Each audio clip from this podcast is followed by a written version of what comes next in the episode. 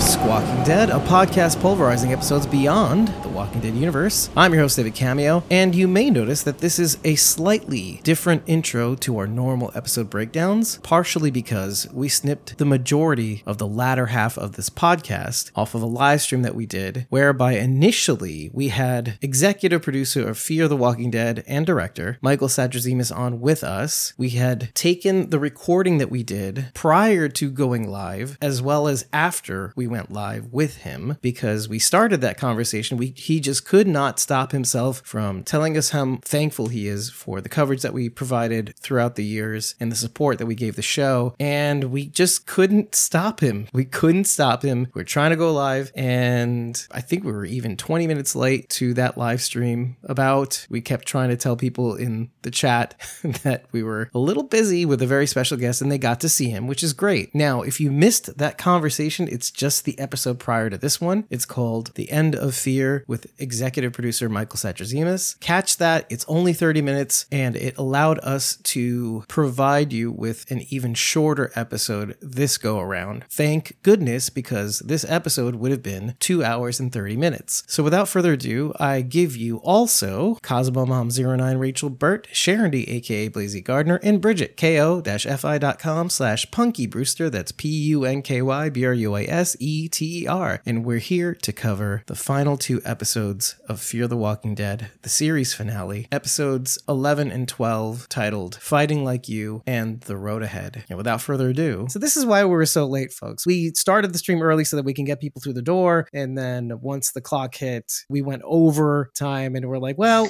should we stop the train after it's here. Left the station? There no. was no stopping Dave from just listening to Mikey. Compliments. Just like this, I mean, because I wasn't gonna stop him. He's just stroking Dave's ego. I, I don't know what like... face I'm making either. It's true.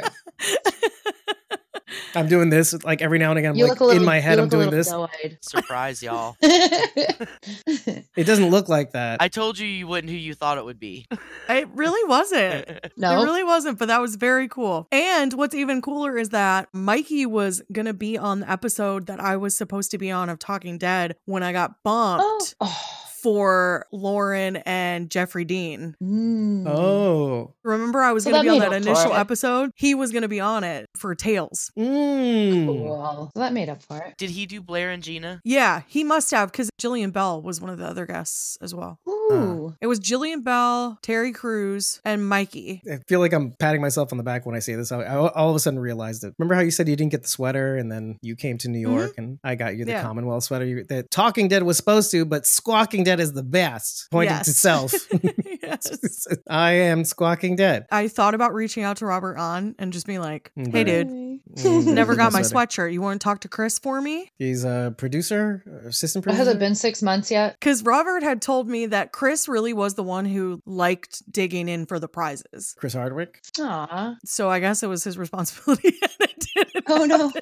He's supposed to happen. Pick it out. But all of my complaining on my YouTube channel about my missing patch in my supply drop box, one did get sent to my house. Now, it came from Colorado, so I was a little bit like, did this come from just somebody who watched this video and sent this to me? But also, like, how did they get my address? How did they get your address? What's the name and their address? Just kidding. Anyway, so I did get the patch. Never got the Talking Dead sweater. It's almost like a funny story now. And Dave got me one, so there yeah. we go. I've felt bad for you because it was well, like, thanks. Well, I mean, the guest being spot alone was show, pretty great. Yeah. Being on the show was really the prize. But I just right? wanted to show you that I, I really, it's it's so cool that you got to be and be, somebody said that they were supposed to do something and then they didn't. And so I felt like I, I wanted to, I don't know, but like commemorate it. It was such a weird situation because one, it was so touch and go because I was invited to be on, bumped, then didn't hear any other communication. And then finally just reached out like really close to the end and barely just slid in to that final Talking Dead fan segment because there wasn't another one after me. That was it. So I got to do the last one, which is cool. The last one. But also one. That two of us got to do that on this podcast. Two of us got to do it, which is and then another friend crazy. Too, because Brian did too. So we actually had three of our mm-hmm. family. Yeah, and Jamie Joe. Jamie Joe. Destiny Jamie was Hogan. On that last. Yeah. When I say last fan segment, I mean I was the last person that got to ask a question. There right, was right, a right, fan right. segment on the very last episode, and it did have a ton of people in it. Brian Ryan was one of those people. Destiny was one of those people. Rachel was one. Yeah, which is great. That was really, really special. I was not. Mikey said he's not coming back. Just tell everybody his goodbyes. So mm. Mikey, thank you so much for coming. That was amazing. Seriously. I appreciate it so much. And I am going to send you that spinoff idea. I'm sending it to you. And I cannot wait to show everybody what we talked about. Basically, Michael complimenting us. Profusely, for, which made me very uncomfortable. It was nice. Yeah. Even though most of it was directed towards Charity. In equal parts, Charity and me. It was heavy, heavy Charity love. I'm just riding on your t- on your coattails here, guys. I'm yeah. like, I'm holding on for me dear life. Like, we just show up. Rachel's like, okay, let me smoke a doobie and not take notes before the episode. And we're ready. But that's what we don't pay you for. So that's what she, that's your job. Just holding on for dear life here. Like Michael said. What do I need to take notes for? There's no small parts. You do the deep stuff. I bring my opinion. I make deep. And then you tell me why it's you wrong. You make deep. I make seven layer deep. And yeah. Mikey, I'm so glad you came, but I'm really glad you left before we started talking about the episode. I wasn't sure how I was going to talk about this while looking at Michael Satrazemis in the face. This is the tail effect, but right, I'm in full tail effect right now, because if you thought I liked this episode before, well, I can't hate it at all now. I can still hate on it. It's still going to happen. There's called honesty. Sorry, Mike Yellow. Well, and we've that much less time too. so, so I guess it's a good thing. The conversation with Mikey, you guys are talking about how fear is what really brought this podcast together and all of that really kind of was, stuff. And though. The weird thing is, that's when I came in. When Madison came back, that was the first time I recorded with you guys. Oh yeah. The No One's Gone live stream? Yes. So that Brian. was when I first came in with you guys, was Brian and I, because I had just become a Survivors tier member and you had no idea what unholy hell was about to be unleashed. Unleashed upon you. We're like, saddle up, Bridget. You had no idea that I was going to be like, I'm scheduling interviews and we're doing this and we're doing that. And you're like, okay.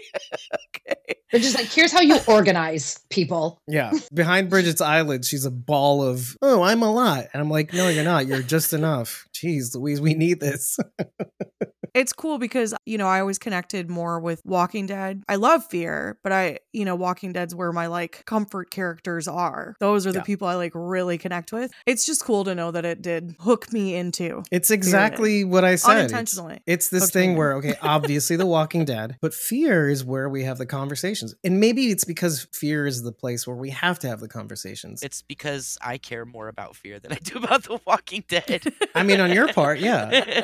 But you know, maybe I do too, because you look at Fear and you're like, this needs more attention. What they're doing here is really, in my opinion, there's some really good things going on here, from visual storytelling to what Mikey was saying about static camera shots, and and let's have people move within that space rather than follow that space or push in. I really want us to get Mikey on here for an actual interview, because I want to ask him so much about how they do stuff. We will. We couldn't really we do should. that here, you know. Yeah, this is a long time coming. I should have had him on after season four, into season five. That would have been a perfect time to really get him on, because he was getting to the swing of it. He was getting to lockstep with his visual voice, like I was saying earlier. And he and I have interacted back and forth for so many years at this point, it feels like, basically since the start of the podcast. So we definitely will. Now that Fear is over, we have to kind of extend the high. Make with the first impressions, because I can't wait to see what I said at five o'clock in the morning. It's a good thing that we did this in advance. What we had done, this is so embarrassing, is that we had recorded our takes after watching each of the episodes. I'm going to hide. Most of us watched prior to. And what I had done, I had thought about this as I was telling them to do this. And I was like, well, no, I don't think I'm going to have enough time to actually watch it beforehand. So I watched it live. And so you might hear some commercials in the background while I'm actually reacting. I obviously cut a lot of my reaction out because I wanted it to be, to be more about feelings, like we always say about reacts, more than about insights. Ugh. I just wanted to give you a little context of what, about why mine is a little more insane than yours. It turned into something a little funny. So check this out, guys. This is our reaction, our first First impressions of this episode. So take it away, Sam. Here we go. Getting ready to sit down oh, and watch Fear the Walking Dead's final two episodes, starting with the first. Very nervous. Just watched the first of the series finale. It's like four o'clock in the morning, and I just watched the first episode of Fear that came out tonight. Damn it. I misread the instruction, and I thought I was supposed to just record after watching both of the episodes. All I have to say is... I feel the same. This is stupid. That f- title sequence. What? Wow. It's all the... the people from the show. They really brought it. What I felt when I saw all the people in Morgan's life, all I see is red. From the slamming of the truck at the beginning with the log, that was freaking awesome. Some of it, whatever. They're just like throwing the freaking punches, man. As far as this season goes, that was pretty exciting. But I don't know if the excitement is because it's the last two episodes or because it was really good. I gotta admit, I really like that Crane was re- reintroduced in this back half because it's pretty exciting. Props to Rachel, who was the one who said Crane would come back. And I also like that it's kind of a foil. Crane illustrated so perfectly how they could get her to do anything so long as they she believed she was protecting her children. I called it. I knew it. Rachel was also the one who was positing that, well, we thought it was Troy and Alicia's daughter anyway, but Will would have to be the father, right? Thankfully, Tracy is not the offspring of Troy and Alycia, because that would be like Maggie and Negan. I love that kid. Maybe now Madison has something to fight for, which is an excuse. It's a crutch. I wanted to see what Madison would become without her, and it's not a really good thing. I'm kind of sorry to see Troy go, because I liked him a lot. He was fun. Madison killing Troy? I mean, it's consistent with a mutual quest for revenge, and it follows what she was prepared to do with Tracy. Let's watch the second half of this show. She Charlied her. She Charlie Madison like Charlie Charlie Nick. It's such a struggle. Yes. Right after that, her repeating her origin story of how she had to kill her father, and it's so perfect because if Madison keeps going down that path, she turns into her daddy. The cyclical melodrama. Alycia eventually would have to be forced to kill Madison. Tracy is saving Alycia from having to do that, especially after killing her dad, Troy. What do you say? You know? What do you say? So I didn't call it. And Alycia coming back. To this. I did not expect that. I cried. I will say how happy I am that they were able to somehow keep Alicia's appearance a surprise for us. That was very cool. Very awesome. We all needed that moment of excitement without it being spoiled. So great job. I was really happy to see June and Dove go off together. I wanted June to have a happy ending. Seeing Daniel pick up Skidmark, getting that promise, actually got me emotional. Daniel's reuniting with Skidmark is up there with Sarah and Wendell reuniting and Carol and Daryl reuniting. That was just the sweetest, most precious moment ever. The blue bonnets both times. Tracy not knowing what that was all about, but Madison and maybe even Alycia knowing what that's about and what that means to Victor, and leaving that in the truck. I really laughed out loud when Victor looked over at the side and it was like the three force ghosts over there looking at him. I laughed. It made me laugh out loud, sorry. P S I still wish Madison was dead. Nobody else can see him. This is like, he's like Luke Skywalker and he's the only one that can see the Force Ghost standing there. I'm thankful that our characters got happy endings. That we got to see everything come full circle, and we did get some of that redemption that I wanted. I don't want to like say bad things right now. So I, I feel the same way that I felt after The Walking Dead ended. There were things I liked. I thought I was going to be really mad. Things that were like, no. The more I look at this, maybe there will be things that make me mad, but... Thank you, Fear the Walking Dead. Thank you guys for bringing this lovely show to us. Everybody behind the camera in front of it, for giving me my family, sharing yourself and your talents with my family. So much of my time has been spent with these characters, and you're saying goodbye to them. I'm not gonna lie, the thank you at the end got me more than anything else. I'm sad, but I'm happy. And thanks for keeping us whole through a pretty rough time. It means everything. You also carried us through our joyous moments and just were there for us. Didn't think it would just be two minutes of me crying, but this is literally immediately following watching the episode. Classic Bridget. And I'd like to think that we were there for you too, a million times over. Thank Thank you. I'm going to bed now. I'm going to miss them.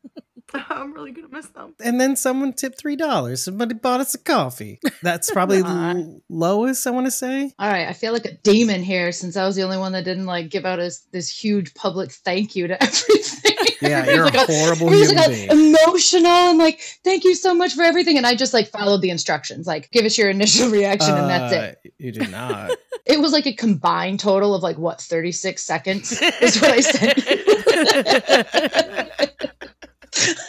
so I, I like stretched it as much as I could. I kind of saved it. Like, just get it out and send it and do it. Just do the thing. But everybody's here. So I feel like it goes without saying, thank you. Thank you to the cast, the crew, everybody involved in this. I mean, Mikey said it best. We really did create a family here. It's unbelievable what a fictional television can show, show can do for real people. We still feel so attached to these characters and can see a little bit of ourselves in many of them, if not all of them. And it's a beautiful thing. And I've never felt closer to people who live hundreds and sometimes thousands of miles away. I'm so thankful for this family, and I'm not going to cry. So we're going to move on now. It's I did enough for everybody. It's fine. Yeah. Bridget did enough crying for everyone. Oodles of poodles for both of us. Thomas, oh, Thomas happy inside. birthday. Happy birthday, Thomas. Happy, happy birthday, birthday Thomas. Thomas. Make it good. We're thankful for you. So Thanksgiving. I hope you get your present Friday. Oh. Hey, tip ten dollars so they'll play you Happy Birthday. Thomas? Yeah. So we we have to tip him ten dollars in sync? Because I think that's how that's he would want that to go. He said, sorry, he broke Mikey. It's all right. I think I think he'll be okay, Thomas. He just needs a break.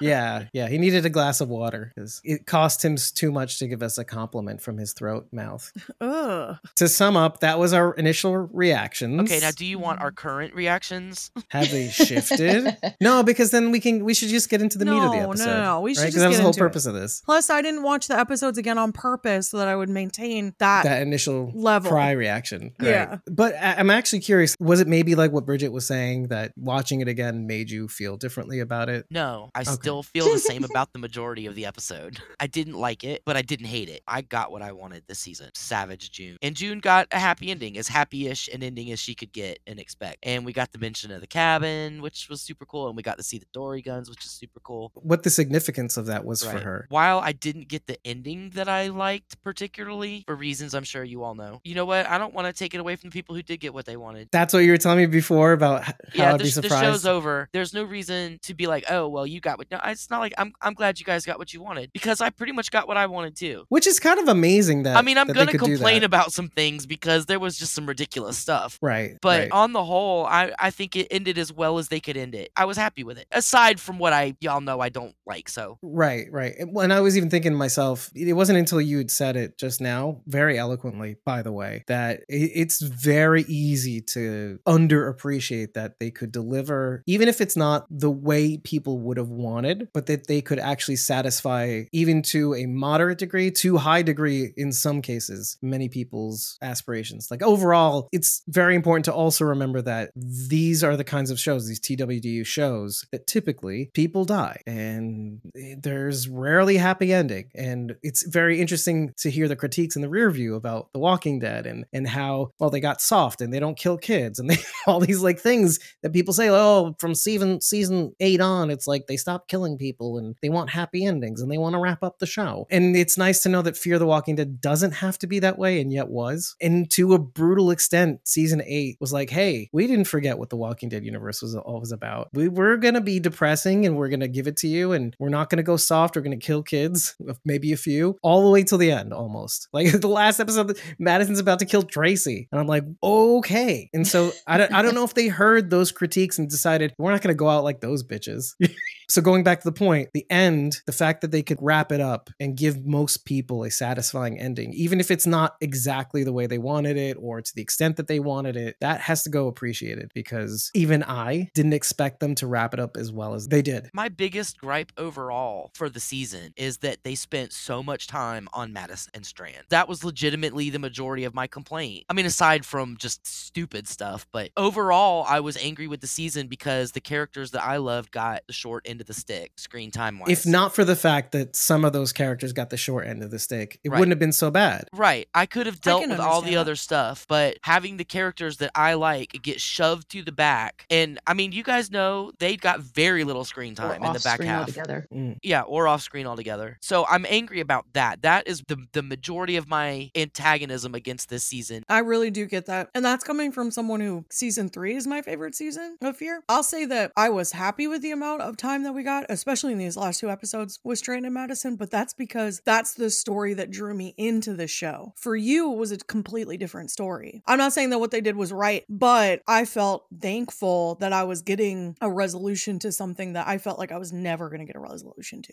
I am glad for the people who got the ending that they wanted, because again, those were the O G people. I totally understand that and get that. It just doesn't change the fact that I was angry that because of the O Gs, my people got shoved off to the side or off the show. Maybe there's even a part of you that thinks, who am I to complain too? Well, I mean, look, I am going to complain about some of the stupid stuff. I mean, well, it was that's just ridiculous. Why I'm glad. I'm not going to be hateful about the ending, even though the nine hundred fifty-two Madison death fake outs really got me. That made me so mad. The one was actually interesting. Begin to tell you how mad I was about that. Just kill her and be done with it, please. In a way, they kind of did. I mean, in, in like a figurative way. Not good enough. Let me go off of what some people are saying about Alycia in the chat. And what's interesting about that is that you would think, being an O G, correct me if I'm wrong, but I think she is kind of like the one character that has sailed through both iterations of the show and that m- basically everybody insanely loves. I mean, Victor obviously is a selective taste because over the years, I'm, I know that during our episode discussions, when we were going live or when we weren't, Victor was a mixed bag for many people. Oh, Victor, I hate Victor. Oh, I wish he'd die or something like that over the years. But Alycia consistently, most people, generally most people dig. Why it was great that they brought her back for this final episode is like, there's a, in a way, as much as I'm a slave for story, even I have to acknowledge that people sometimes operate on the characters that they follow. That's their avatar. That's their experience in the universe. And that's who I, they identify with, like Phil said in our interview. Sometimes you just pick a character and then ride on their experience and say, oh, I relate to their experience here. Even though I'm not that person to a degree, to have Alycia show up at the end, which I did not expect. Even hearing her voice, I don't know if you guys felt the same way. Even hearing her voice, I was like, that's not her. And then even when seeing the silhouette of her, that's an actor, and they just did voiceover. I'm literally showing you my process. And I'm like, she's hugging a stand-in. She's not really. Then she turns around. It's Alycia. It's Alycia. It's Alycia Debnam-Carey. I'm like, they did it. I don't know how they did it, but they did. did it. And I turned into one of those people.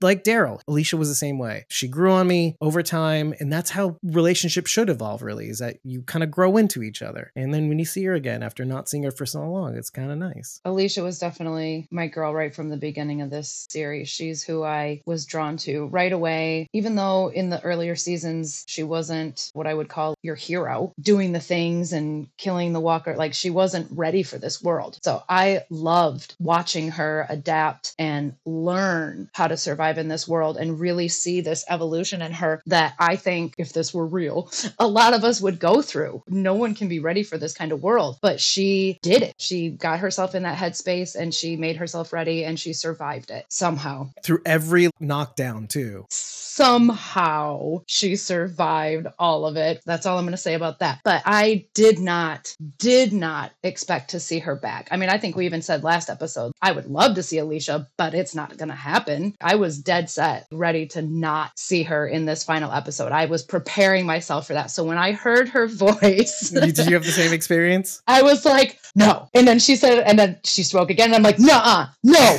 no. I was like screaming at the screen. And then they showed her and I'm like, okay, all right. And immediately my brain is like, okay, how did this, how? Maybe she filmed on location and they just like sort of inserted her in. And I'm like, did like a C G swap? How, yeah, yeah. Face my off. First thought was like, how did they not tell us? How did they not spoil this for us? I was so thankful and so grateful that we got this genuine surprise. Over the years, how many times have we uh, unfortunately been spoiled on every surprise. This character or that character? Exactly. So when I heard her voice, it took several scenes to convince me that she was actually there. And well, I just several cuts. It yeah, was, like uh, what the? Yeah, it was so. Oh, my heart was just so happy. And Madison was. Can there. I hit on one thing because I don't know if I felt this at the time, but I felt like this is something that you would feel at the time when you heard her voice. Did you almost get mad?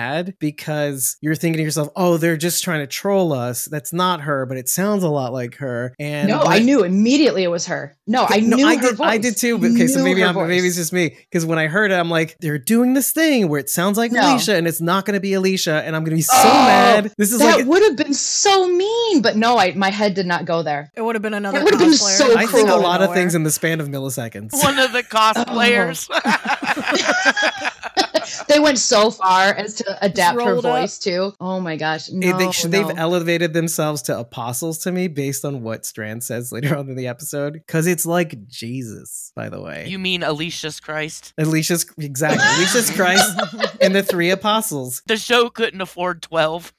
Because they couldn't afford twelve. Are there twelve? And like, one of them, know. Scott Gimple's wife. She did it for Which free, I guess. That makes by, sense. By the way, I've seen her um, her demo reel, and she's really funny. She's really, really funny. I'm surprised I haven't seen her on more things. Whackin' Whackencraft? Whackencraft. I don't know. Whackenheim. How much cooler would it have been for it to have been Sarah behind the wheel of SWATty pulling up and taking out all those walkers? Why did we have to have the cosplayers? Absolutely, but Sarah could have gone back and found Alycia and helped her. Why did it have to be these strange people? Why couldn't we have our character? This is another you know thing that I'm very angry about. Why couldn't we have our characters instead of these strangers that they could have definitely made it work? Because they cost less. Yeah. I know that. All three of them. You wanted an answer. I'm kidding. I know you didn't really free. want an answer. But you know what? Take it on the other side. What if, because they don't know Troy, Sarah and Wendell, what if she was part of Troy's army? That would have been cool too. Like in a weird kind of looking you know at the other side of the I mirror. I would have taken them any way we could have got them. But listen, yeah. we're, this is our headcanon. We can do whatever we want. You know how we got them this season? They're in the title card. And I yeah. promise you they were added to the title card because everybody was so mad that they weren't in the season with no explanation. I'm sure the creatives felt like they wanted to at least do that. There was an interview that was done where it was stated that they wanted to bring them back, that they had had that storyline and it ended up getting scrapped. And to me, all that does is, yeah, I'm sad that that didn't go the way that I wanted it to, but it does reaffirm to me that their characters are still alive. And so I'm going to just take that. That's all well and good, but if they couldn't do the storyline, they couldn't put a freaking line in there somewhere. Luciana couldn't say, let me radio Sarah and Wendell, they're out on the road. Even though we had Madison and Troy say the same thing fifteen times to each other, we didn't have ten seconds for them to say Sarah and Wendell's name and put it out there. I call, to quote Simon, bull s.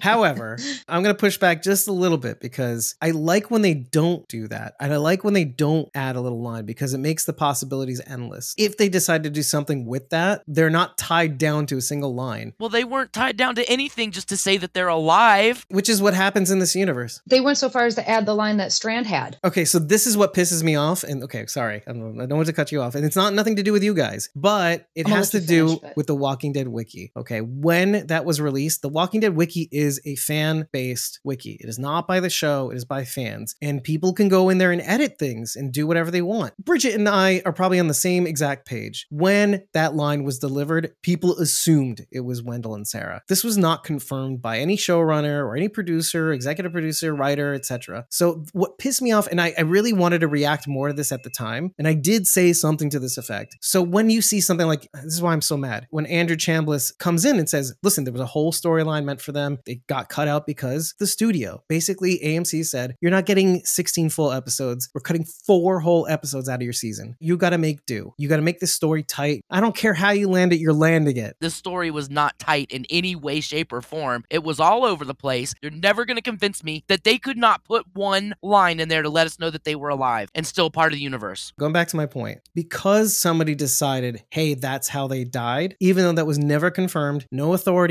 in that realm confirmed that. People just ran with it. When Andrew Chambliss says something that there was a storyline meant for them, but basically we didn't have the money for it, then I hate this. People go to Andrew Chambliss and say, you're full of sh- you're full of S. You're full of S. And I don't think that's true. If you want to criticize somebody, criticize somebody based on the truth and not based on what people say. No, I'm not saying that's you. I'm saying But I'm not general. saying anything about Wikipedia because I had that thought on my own without the wiki fandom. That was my own thoughts when I heard that line, that oh. they just killed them off. Well, then I blame you too. It had nothing to do with that. And I didn't go to Wikipedia and change it. But right. again, they're, whether they're dead or not, or whether that line happened or not, or whatever, that's not the point. They still could have mentioned them in some capacity in the show. They could have put a ten-second line in there that said they're alive. I agree with you, but if you go back further, they did say, we don't know what happened to them. And so technically, if you just leave it there and you ignore that secondary line that everyone assumed was about Sarah and Wendell, then you did get that. Then you did get that we don't know. Sorry, Peggy's here. Peggy, you just hi, tamed Peggy. The, you just tamed um you just, Moby Dick here. Just just brought me down a notch. Hi, Peggy. Peggy Shaw, who played Tess in season five, is here in the chat too on, on YouTube. Hey, hi, wait a minute. How come they couldn't give us a line about where Tess is too? I agree. She's with come the kids on. In the caverns yeah. with Ranger Samuel. Sarah and Wendell and oh. Tess and the kids. Now, where are they? Come on, show. I demand a like tag on episode where they explain where everybody is. Is. Give us some episode. I think I figured it out. You ready? Headcanon time. Sarah and Wendell decided, hey, we're lost. You know what? I don't really like this group very much. Let's find out what happened to Tess and the kids. And, you know, we'll scoop up even Ranger Sam. We need some muscle. Get Ranger Samuels in this mix. That's the spinoff I was going to pitch. Go. Oh. Maybe they went and picked up Mickey, too. There you go. Oh, Mickey yeah. from... Uh... The they Dark just got Horses everybody episode. Now. And then Wayne yeah. comes in and, well, because, no, Wayne got killed in the first scene. Of that episode with uh, Eli, aka Alex Scooby, right? He gets shot in the first scene, I think, right? Wayne? Yeah. Where are Wayne, my dragon fruits? Oh, wait, but he can be another character that we brought back again. If we're bringing anybody back, it's John. Sorry, I don't care if he's or Wayne dead or has not. A twin. His name is Dane. Why, why do twins' names automatically have to rhyme? Like, he could be like Charles. No, like, Dane, he doesn't have to rhyme. Because okay, because okay, there's a there's an answer to that. Because parents are crazy when it comes to naming children sometimes. You're not wrong. Right. I did know twins growing up when I played softball, and their names were Stacy and Tracy. Okay. Thank you. Case closed. No, you're not wrong. You're not wrong. Okay. Because Bridget has a ton of stories. No. No, just stop telling Davies right. Just everybody, everybody stop it. I no, no, no. She said not, not I didn't say wrong. He was she doesn't right. want to give me the I satisfaction. Said you, I said you're not wrong. I would never say Dave is right. But I will admit when he's not wrong. First of all, there is no I can be completely wrong about this episode. Michael Michael Satrazemis' comments. They're, they're sending me to the moon Dave's right now. He's living on cloud nine right now. He does not even care. He's like, you can say whatever you want. Mikey loves me. I totally understand the feeling, Dave. I've had it before, so I get you, man. I'm still here. I, I have not come down. It's why I'm so confrontational and spicy. What? Not at all. Can I talk about something a little bit controversial? Yes, please. please. I am okay. ready. Please. Let's do it. No. Let's ha- do wait. It. No. No. Come on. Come on. Okay, fine. Okay. So I read oh, this. Windows closed. I moved the hair on my hand. That says the time. That's his. Ew. That's his robot thing. Weird. Anyway, right. Weird that I someone would wasn't. manufacture that onto your robot body. But okay. Have you seen Bicentennial Man? Okay. Oh, fair, dude. You do resemble Robin Williams. Oh, thank you. Thank you. Anyway. I was trying to stay away from a ton of content about this because one, I didn't want to get spoiled before I watched on Sunday. It did happen. I did get spoiled for Alicia's return, but I thought it was a joke. So I didn't actually know it until I watched the episode. So that did save it. And this That's is good. Me just on TikTok scrolling and it just Mistake. Pops up. They start the video off with Alycia. I was like, rude. Right, yeah. right. Rude, with the little so wavy rude. Cap cut effects. Anyway, I was like, right. But I thought it was a joke. I thought it was a joke. So I was like, psh, didn't even think about it. So I've been trying to stay away from a lot of the content, but I did just by chance end up scrolling upon something today. And it was Daniel Sharman did say that he actually feels extremely disrespected with the way that his character was treated at the end, that his character death did not make him happy. Whoa. So I just wanted you guys to hear that and know that because I thought it was I thought it was very interesting. They brought him back and it's all about redemption and second chances. Mm-hmm. And he's obviously on a redemption arc. He's trying to take care of his daughter. He loved his wife. It may be a little twisted, but who isn't in the apocalypse? Mm-hmm. And so they bring him on and they have him have this big redemption arc where he wants to help people do good. And then Woody Woodpecker over here stabs him with Alicia's hand. No, Woody, it was oh, so stupid. Okay. Like, what is he talking about? Oh, I get yeah, it. I know. Never I was mind. Like, wait, took what? Me a while. Wait, let me let me answer that with a question first before you continue. But how many of you really, really enjoyed Daniel Sharman's performance as Troy? I loved it. Me. I loved okay. it. Me. And the fact that Madison kills him elevates how much we like it. I even me, even me, how much I enjoyed seeing that arc of him evolve in well, that short. It did. Or, it also made me or go back to more. the way he was before. His death actually, in some weird way, does give him full redemption because right. I'm no longer like, wow, this guy is a jerk. One, talk about chewing right. the scenery. Thank you, Daniel Sharman, for that. Mm-hmm. It just Ooh, the, my, my. the beautiful experience of you this season. Mm-hmm. I and all loved every part of it. Yeah, they still kept mm-hmm. it on the line, but it's like him dying seemed so unfair that it almost makes an irredeemable character redeemable in some weird way. That's exactly I have what I a mean. different perspective. Troy is a different character to me because I didn't see him in one through three. Sure, I still think he was a jerk and a terrible person through most of this back half of the season, but he was clearly and easily the most entertaining out of everybody. He was the same in three, I think. Yeah. Oh also. yeah, he chewed up the screen even more. Yeah, by the way. you love and, to hate him. If that's, you could believe that's it. the whole thing with Troy. Oh, he was twisted. Yeah, mm. in three. From the yeah, very yeah. beginning of being introduced to him, you're like, this guy sucks. Show yeah. me more of that, though.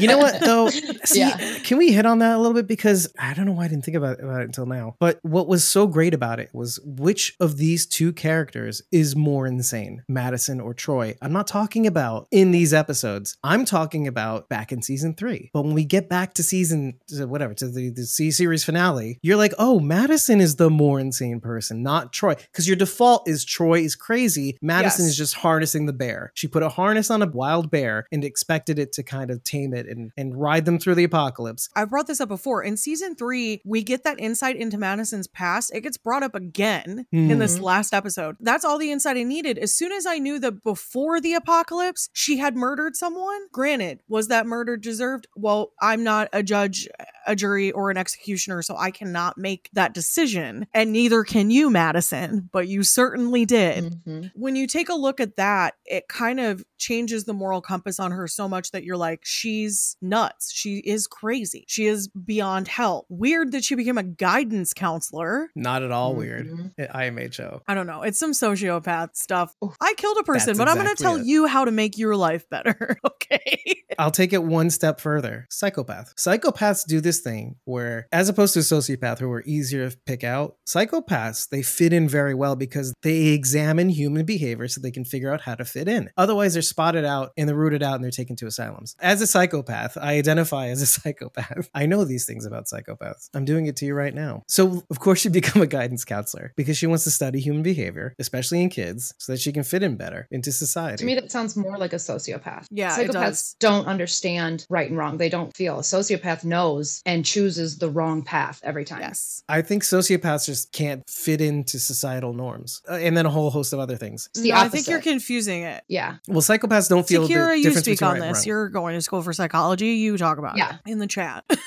Yes. They were both different kinds of insane. What is going on inside their head is not on the same level. You were wrong. Takira says sociopaths are the ones who have to study people to figure out how to act. I think psychopaths do that too, though, because they know they can't feel the difference yes. between right and wrong, so they copy other people. They don't care, though. The difference is a psychopath doesn't care. They care in as much as it feeds their id, essentially. Like, okay, I want what I want, but maybe I have to pretend to be a certain way to get it. That's what Look they do. Look here. You're describing Between a Rachel and I oh, and all anyway. of the true crime that we have watched and the Criminal Minds, yeah, we know. We basically have a P H D together. Yeah, exactly. You know, P H Ds. Exactly. They're not exactly what they're cracked up to be. Um, Doctor Spencer Reed said. Um, what? No. Doctor Stabler and Hargitay. Spencer Reed. Anyway, I don't know. I don't know these things. Why, why do you let me talk? Anyway. They have P H T Vs. Ah, I see. I see. Yes. Even more worthless than P H Ds. Not to burn people who have P H Ds, but also, yeah, probably. No, but going back to the point, whereas before, by default, you saw Troy as, oh, this is a this is the bad guy. And Madison, you're like, but why is she playing with the bad guy? Here, it's more like Madison's obviously the bad guy. And Troy seems to be like, okay, is he a bad guy? We were questioning this the last, even as early as Anton. Like, oh, is he the bad guy, though? Because, oh, obviously mm-hmm. we're sus. We're sus people. We're like, oh, but maybe he isn't. But this is what we're seeing. This is how we're, we're told to see it. I don't think that means what you think it means. Hello, fellow young people. I hate you. But I also don't, because it's hilarious. Hello, fellow young people. Sus. It's lit. Nobody says lit. It's fire. It's lit. No, bet. You're bad. It's bet. All bad, Dave. Bet. Stop. Oh my God. Also, what's the other one? Yeet. On fleek. No, lit is fleek is like yeet. Lit. It's the same. Put it in the Stop trash bin of history. Yeet. Stop. Yeet a lot. I don't want to get sucked into your old. Based. That's my favorite one. That's based. Based? Yo. Based. You never that's heard of not, based? That's not really that a thing one. Anymore either, Dave. Ah, I'm an old. Son of a... It is in libertarian terms. That's what you do to a turkey. Yeah, basting. He's just ready anyway. For Turkey Day. He's Googling these words as he's talking and thinking he knows what they mean. Madison getting shot by Tracy mirrors Nick getting shot by Charlie because mm-hmm. she had mm-hmm. just killed Tracy's guardian in a pretty gruesome way. Not quite as bad as antlers, mm-hmm. but pretty gross. Especially when you think that she thinks Alicia's her mom, so basically her grandma just stabbed her dad in the stomach with her mom's arm. That is a little messed up. Although I, I can imagine most in-laws doing that. And then Charlie was the same thing. She killed Nick because Nick had just killed her guardian. Also via stabbing. Mm-hmm. Mm-hmm. Except going through the back instead of the front. Here's the thing. It turns out that Nick was killed for nothing because Madison wasn't dead. He killed Ennis because he thought Ennis was the reason Madison died. Mm-hmm. So Nick and Charlie were all a waste. And it was because Madison, instead of being the person she's supposed to be that everybody loves so much, this wonderful character, she didn't go look for her kids. She believed some people who picked her up out of a water tank at the stadium. Okay, I'll buy that. Sure. You would have boiled alive, but it's fine. What? You would have been Madison soup, but it's okay. Is that like Shredder and Teenage Mutant Ninja Turtles? She just blipped in there. Tonight I died on Madison soup. You touched on the people that came to pick up Madison soup, and I want to just say, I just want to say, they were Cam- Campbell's Madison soup. Oh They were just hungry oh, for a little takeout. Already. I just have to say that, oh okay, gosh. Crane, I know that it was like, one, Rachel was the only one who had like jokingly stated that Crane would come back. So points for you, Rachel. That was great. Two, the amount of laughing I did during those Crane scenes was so ridiculous. The found you thing, it killed me. I was yelling in the I'm in the bed. I was like, because ah! like, it just got me. The fact that he was like, found you. I was like, who is this guy? Where have you been? It was so random for him to just pop out of, which of course now we see that we're supposed to know that they were the ones that laid the traps, right? Mm-hmm. By mm-hmm. the way, the log trap. Oh, cool. Hell yeah. That was awesome. That was, that was cool. Awesome. The first Come time on. I was, I was like, oh, damn. Yeah, it came out of nowhere. Mm-hmm. It was great. They were the ones that set up the log traps and the pit trap and all that. So it was like, I guess that was the foreshadowing, but otherwise it was just this totally random appearance out of nowhere. I loved because it. They haven't mentioned them all season. There's been no mention of anything. And all of a sudden, loved, here they are. I loved every minute of it. Again, it was like he was chewing up the scenery. I was like, what is this performance? Why were you not this before? She got this bit over and over and over and over. Like, I was like, why were you not like this before? Had you been like this before, I would have loved you, Crane. You would have been like my favorite character because it was so over the top. Because he looks insane now. That's why you like him so much. I loved it. Doesn't that look like Kingdom gear that they were wearing when they first showed up? Yeah, kind of. It did. I was like, why are there Kingdom people here? And then I realized who it was. You know who it looks like specifically? Jesus. Paul Rovia. Oh, I was like, you mean like Alicia's Christ? Right before he left. You just, you no, you, like the plates and stuff. Me. And... Mm. Yeah, yeah. Oh, sorry, not Alicia's. It's Jesus. I loved it. I wish that that storyline could have gone more in that direction originally, because I think there would have been a lot more buy-in from the audience. Yeah, but that would have been had too much, acted, I think. I don't think so. We were already at the point where it's like, this show is ending and everything is going sideways. It might as well also be acted over the top, because then at least I'm getting Well, they were saving it for this. It's like potential energy. It carries you all the way several episodes later, like, oh, surprise! No, you know, like, the and- found found you. And a cartoony log hitting the truck off the road. Come on. My favorite line of the whole show was just found you. Like, found you. Found you. Like, who are you? Why are you doing this? I love it. You know what? And I, I said it to Daniel Rashid on his on his Instagram. I was like, you leaned in and you embraced this. Yeah, I saw madness. Your comment. I saw your and comment. I'm like, and no, and I, I seriously respect it because they're going to him and they're saying, look, bring it to twelve, not eleven. Bring it to twelve because we got to go out crazy. And look, as ridiculous-ish as his performance was and the way he was supposed to be depicted, I like that he was a mirror to all three of these. All these three people are going like, there's the Spider-Man meme. Oh, you're doing the thing where you hate people and don't help. Oh, you are. You're doing the thing that hate people don't help. So, and Troy's looking at this and going, you know, I, I made that deal with you. I don't like this guy because he reminds me of me, what I'm turning into now, and I don't like it. And he's the, clearly I'm liking Troy because he's seeing that and he's like, I don't know. I don't want it. I don't want you. Madison, you can have it. I don't want it. You can take me home. Country road, take me home. Sorry, I went somewhere. I don't know why. That got weird. Speaking of people hating people, I just want to say that Speaking of, David, again. you said you said people hate people. One of the things I really disliked about this season was how antagonistic all of our people were to each other. Because mm. one of the things that I loved about four and five and even six was even though they were usually separated, they were always trying to get back to each other and all find each other as a group. Even in season six, that was the whole point of six was they were all trying to get away from Virginia and all regroup. But now they all hate each other. It's so sad. I don't like it. I don't like that everybody split up at the end because they all hate each other now. It was just so depressing to me. That was one of the things that I really, really hated about this season. The friction and the hate between all of our characters. I didn't like it. It does mirror the first season to some degree. Does it? Now that you're oh, saying okay. that. Because you're right. I saw your comment about that, Charity, and I agree. It, it made it hard to have the buy-in. But that's always what I've said about Madison is that it's hard for me to like her because she's always self-sabotaging. That first season, there's Liza who doesn't really want to be with her ex-husband and Madison. Madison, but has to be to survive. There's Daniel who got roped into this crazy mess, does not want to be with them, just wants to take care of his wife and his daughter. Sounds familiar. There's Chris, who everybody hates. Wah, wah. Truth. Not accidental there, that that's the there's case. There's all the beef with Nick because he's just been a junkie for years, mm. who's been dragging his mom through it over and over and over again. So his sister's got beef with him. Travis doesn't want to be around him because he can't get his life together. There's all of this problematic energy between all of them. And it's kind of that again. It's almost like they got enough space to be away from each other to say, hey, yeah, we're family now. Turns out we don't really actually like each other.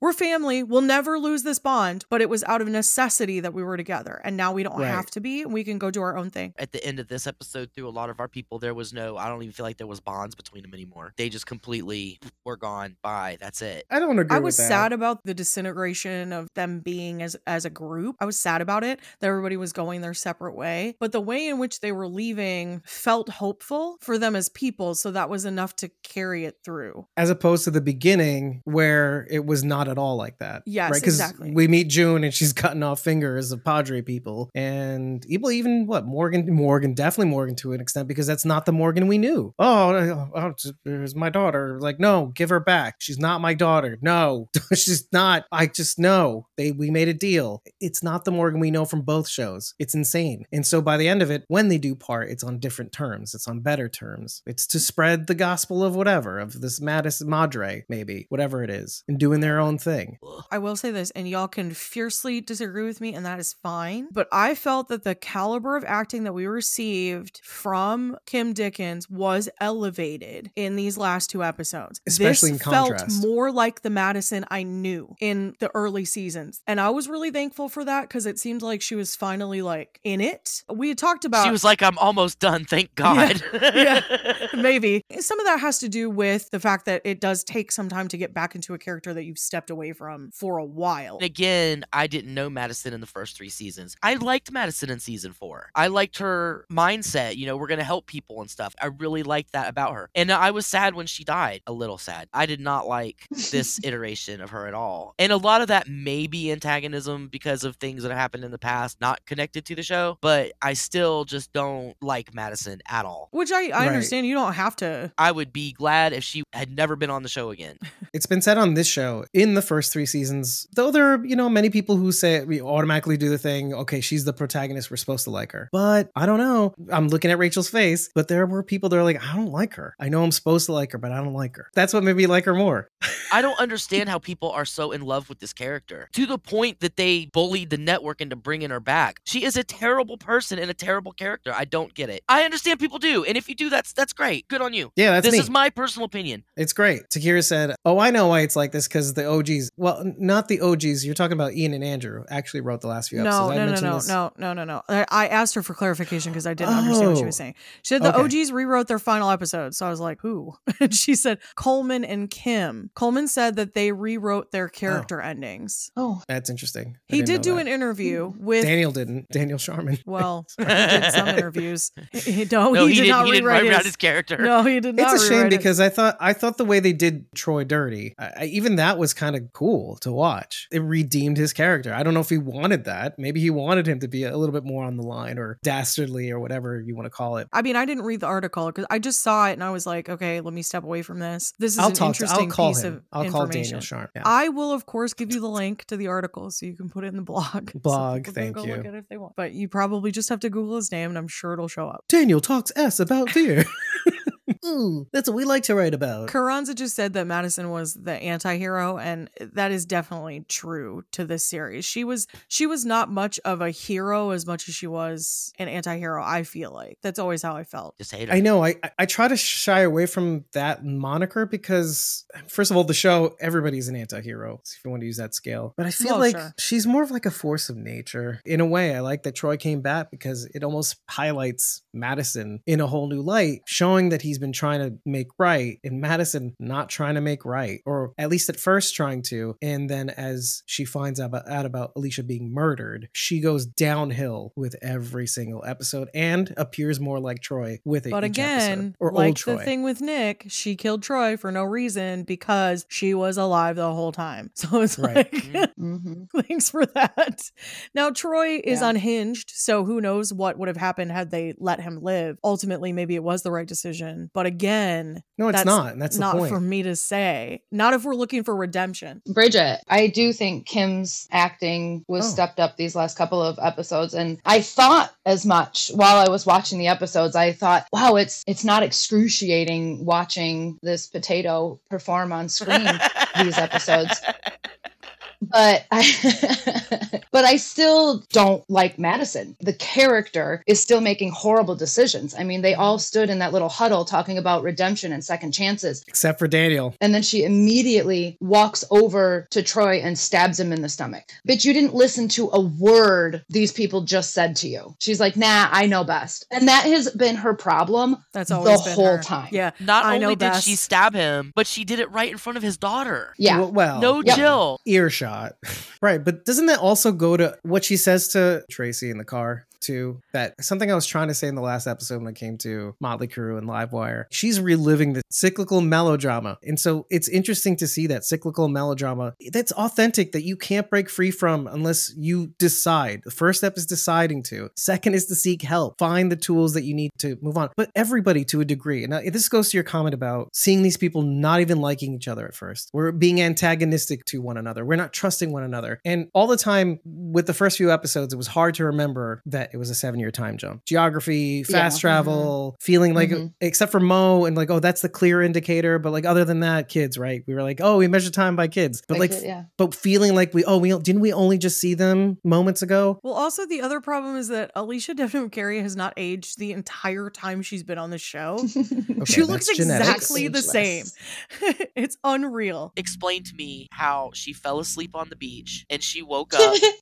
It's Maybelline. Looked amazing. and just went back and saved all these people. The reason they had to leave was it was on fire and all the radioactive walker dust was going everywhere, the walker smoke. So how did she just go back in there and everything's fine? Because I'm going to tell you what, she looks really good. She put some weight on. Her face looks yeah, good. Again, her it's hair. Seven radiation. Years. She's got some damn like Pantene oh, no. going on here or something. Yeah. Girl, that radiation. Is she going to tailor? Because her, her clothes look really highlights. Good. She has a long time to take care of the, Remember, the little guys, things. She wasn't sleeping before any of that happened. So when she passed out, she finally yeah. got a good nap. And it really she got just like did three wonders. Days worth of rest. She just needed a good rest. Also, there's that haze that protects her from the rays of the sun. Whatever. That radioactive haze. Whatever. I want to say what Carranza said in the chat really quickly. He said, Al- Alycia always felt more like the protagonist to me in the show. I do have to agree with you. It does seem over and time it ended up because it did see, it was really pointed towards Nick for a long time, but I think I think really and truly Alycia was the protagonist of the show. But why is there that instinct, right? We're quiet, but there's that instinct to say, but was she? Because the show obviously didn't do push-ins on her as much as they could have, or they focused on other characters, or people had different favorites like Daniel or even Victor. Well, yeah, but that that's like saying later. Rick isn't the protagonist of The Walking Dead. He really and truly is, Dave, if you like really look at it. Right. They started out like that. But I think this was around the time that The Walking Dead was trying to blend Rick into the general hero protagonist pool. All of a sudden wasn't about Rick. Well, maybe they focused a little bit more on Carl until they decided to kill him off. Maybe Michonne. But this is in the era when Fear the Walking Dead came out, is like shortly before that shift from Rick as the major protagonist that we all follow. And so it's not easy. There's this instinct inside you to say, but is she the protagonist? And definitely Madison started out as the, okay, she, it's her perspective, it's her point of view. But then eventually you're like, okay, I'm following Nick now. I'm fo- This guy seems like he's walking in a direction that's safe. I hate Chris. Alycia, hmm, well, you follow Nick from too. The very first scene of the first episode, Dave. So uh, yeah. really, and truly, no, yeah, right, right, right. It was always the kids. It was never Madison. Don't you want your protagonist making better decisions? You well, want you this do. person to be the one who. I want my good guys uh, to be good. Yeah. My bad guys well, to be bad. It's almost like she she's the folly to them. Well, they're Madison's all always the, the folly. folly to her children. Rick kind of had that sort of instinct to him too. Rick didn't always make the best decisions either. Well, that's true. At, at first, they seemed like the best decisions, and eventually, the things the things that you thought people should do didn't work. Yeah, I feel like Rick more than Madison. He took into account other people at, at least. Madison is just on her own. She's like, this is what we need to do. I don't care what you say. This is what we're doing. And if people disagree, she does it anyway. Right. Mm-hmm. Oh, this has been her character I love from that. the beginning. I, and see, I, I love that. that. The I finale love it so much. Was the perfect example of that because here's Strand like, I need you to come help me do this. Oh yeah. And she's like, nope, I'm gonna go mm-hmm. find my dead kid. Sorry, you're on your own. That was no. so emotional. I was like, what is wrong now with you? Now you care about where your kid is? She thought yeah. she She's was a terrible dead. Mother. You're going to look for a dead person when you got live people Probably. right here that need you. Right. He did say that to her, mm-hmm. which I'm so thankful for. But it also goes to show that she always has been a truly imperfect character. She's had so many flaws that have been so abundantly clear, and her children have always come first over everything. The entirety of this series has been about the Clark kids come first. Nobody else does. And although her and Strand did develop a very close friendship, that still does not override that her children come first. And that was just made abundantly clear by that scene. Mm-hmm. It hurt me as a person to watch Victor stumble on his words. One, that Strand asked for help for his family, Ooh, which yeah. he has done. He put his hands in the fire at the stadium to pull Alycia through the fire, the oily walker yeah. fire. And he has a scar. And for her kids. And that she, no, it's like he just kept going. He has a scar. He has a scar. Yeah.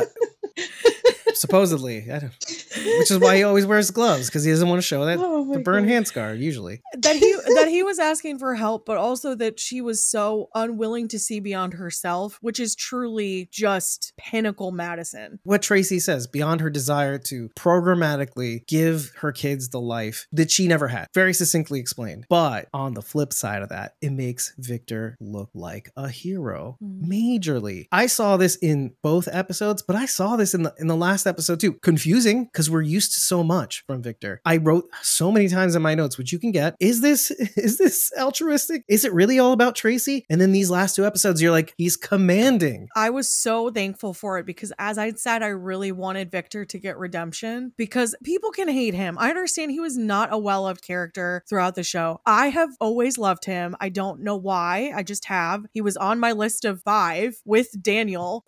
Like, these are the characters that I truly love. That I shouldn't like, but I do in a way. I loved the fact that he was a con man and it added this extra layer to him and you never knew where he was going to land on anything. And you kind of get why he was a con man. I'm so thankful that he got that redemption and that he got the family that he always wanted. And we got to see that for everyone because that was the big deal with June. I was so thankful to see she got the daughter that she lost. Yeah. And Dove, she gets her daughter back. She would have been about your age. A daughter who wants to go with her to learn medicine, which is also like wonderful. A mother, like right. Daughter. Hmm. Yeah. That was really it was sweet. Beautiful. And they were going to go visit John's grave, which was also right. Beautiful. Oh my and we God. Got to see the pistols. The smile that she gives right after she says there's somebody at the cabin I haven't seen in a while. That hit me in the gut. I was like, oh God. The guns did. When she brought the guns out, I was like, oh God. Well, and I, I love that she did the little gentle ear tuck yeah. with Dove's hair as she spoke to her. It was kind of a way to be like, if you're not getting this, get it now through this touching moment. This is the daughter that she gets to have now. This is this moment of intimacy that she's missed for so many years. And we got a little of that in Sanctuary too. Like, okay, yes, you went through all that pain, but here you come out the other side with this family. Mm-hmm. And it also upsets me that they're splitting up from Sherry and Dwight. I thought I they know. were going to be a family. Why did they all split up?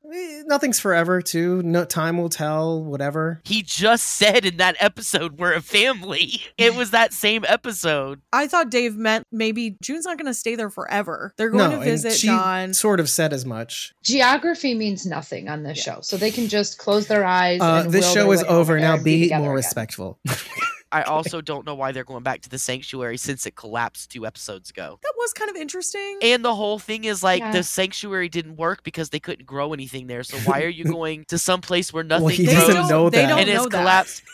He doesn't know that. They, they don't know Are that. You going to live in the furnaces? What's up yeah, with that? That's very safe. Well, he does mention the streets are still intact. It could be like a Woodbury type situation. Go find a farm, okay? I agree, but they don't know that they weren't able to grow anything. It's been years since even our people have been at Sanctuary, so who knows in terms of soil conditions, even what it would be well, like I'm now. Well, I'm sure it's not much better. It's still packed down earth. I don't that was a lot of slash and burn. I don't, yeah, I don't, I still think it grows. That's my whole point. Point is, you just said it collapsed two episodes ago and now you're going back. Go find a farm somewhere where you can grow things and have another baby and be happy, and you can have finches there or something, but don't go back to the Sanctuary. That's the worst place in the world to go to. But sending it back to the Sanctuary does put them in the vicinity of Alexandria, and that's why I think that it was Dwight that Carol was talking about on the radio. Ba-doom, ba-doom on The Walking Dead Daryl Dixon near the end, apparently.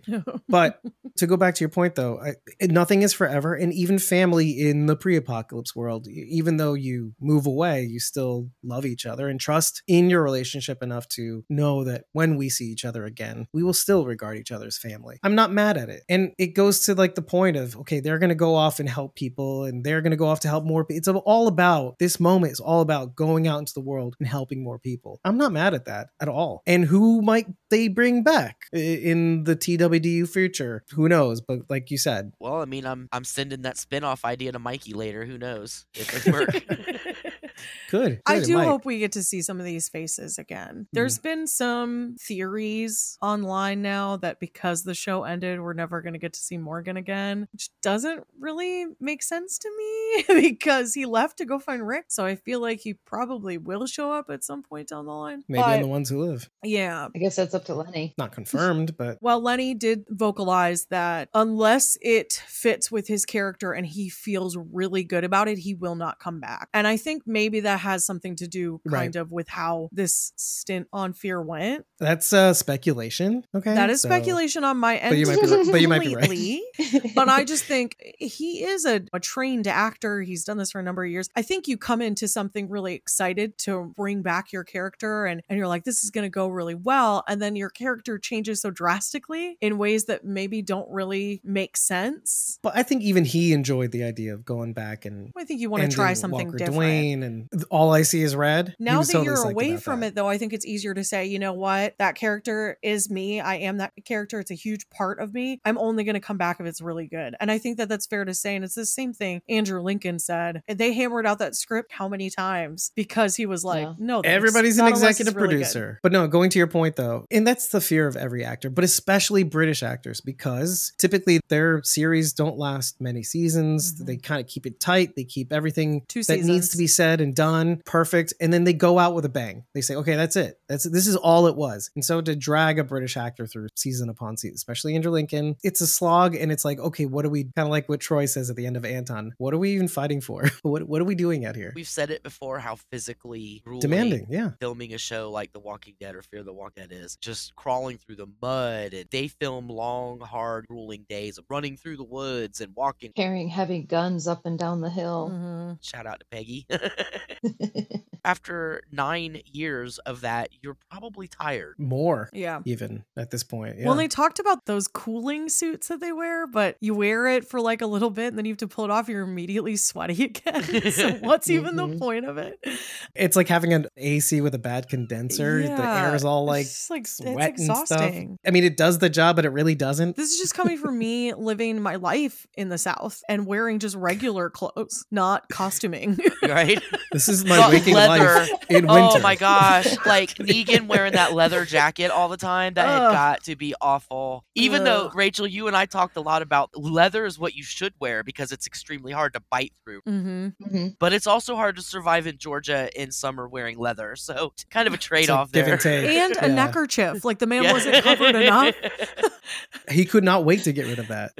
Okay, we did the first few episodes. Now I can get rid of it. Get okay. rid of his neckerchief. Oh, okay. I have to shave in this scene? Okay, I'll we were like, women, we understand it's hot, but you got no sleeves on. You are just asking for a bite. Mm-hmm. Yeah. Put something on your arms. I understand it's hot. And on the reverse, do you remember? Tie your hair up. Do you remember the yeah, storm? Put your hair up.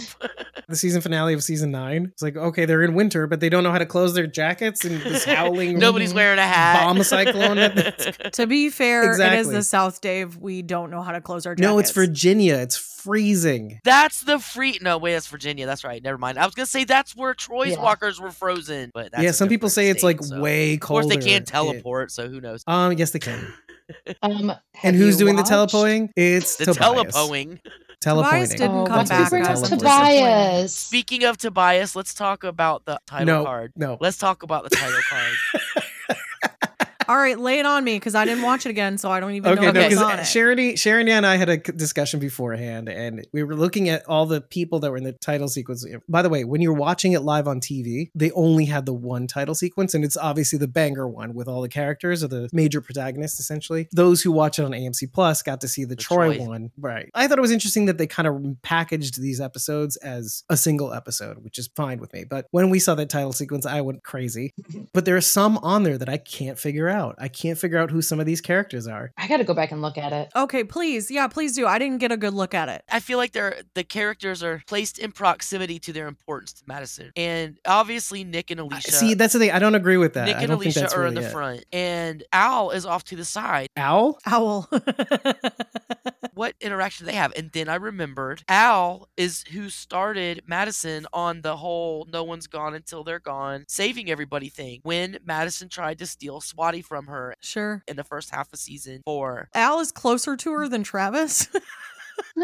Al is the reason she started the whole no one's gone till they're no gone. No one's gone till you're yeah. till they're gone. I know she And that is also why I got really mad when she did not acknowledge Swati. She was trying to steal Swati when she met Al. That's how mm-hmm. she met her. And that yeah. was when Al helped her. And that started everything. She just like, okay, let me go kill Troy and you. That's it. You know, I'm like, I'm not bothered by this because it's obvious why she didn't acknowledge it. Daniel didn't acknowledge wanting to absolutely kill Troy against all the growth that he had. And let's go from left to right. Okay. You have Charlie okay. here. Charlie, and yeah. okay. This one looks like another Alycia. Yeah. It does when she used to wear that high that Sherry? high half pony. Mm-hmm. This looks like that's Victor. Victor. Yeah. Yep, that's Victor. This is June. That looks like June. That's June's hair. June. Yep. Yeah. Yep. It's the sad hair. Next to June looks like Dwight. This is Dwight and Sherry. Okay, right. Sure. And then here's another Alycia. I'm kidding. I don't know who that is. Then there's Karen David as Grace. Okay. But he, who's this? Is this another Alycia? Is this trash bag Alycia? Trash bag Alycia. Why would there be so many Alycias? That does doesn't make any sense. Hold on. I, She's I don't been know. sixteen but... different somebodies. That doesn't make any sense. Yeah, there you go. There you Is go. that Isabel See, okay. next to her? That's Isabel. Why am I pointing at the screen? Well, like wait, you can wait, see? wait, wait. One of these has to be Ophelia. All these extra women. That looks Remember, like she Ophelia. had the braid in season three when Did she was plot. with Taka's people? Yeah. Yeah. So that's okay. I can do that. That might be Ophelia. So then who's this? Oh, yeah. Okay.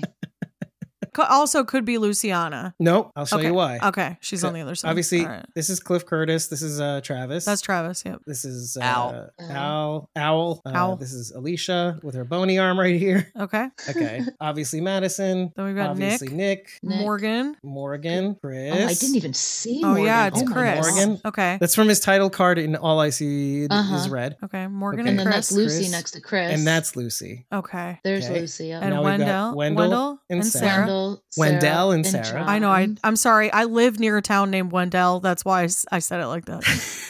No, it's fine. It's like, wait. John from his title card from his death episode. Okay. John, John Dory Junior, Junior John Dory and Senior. Then Senior. Now this. Who's this?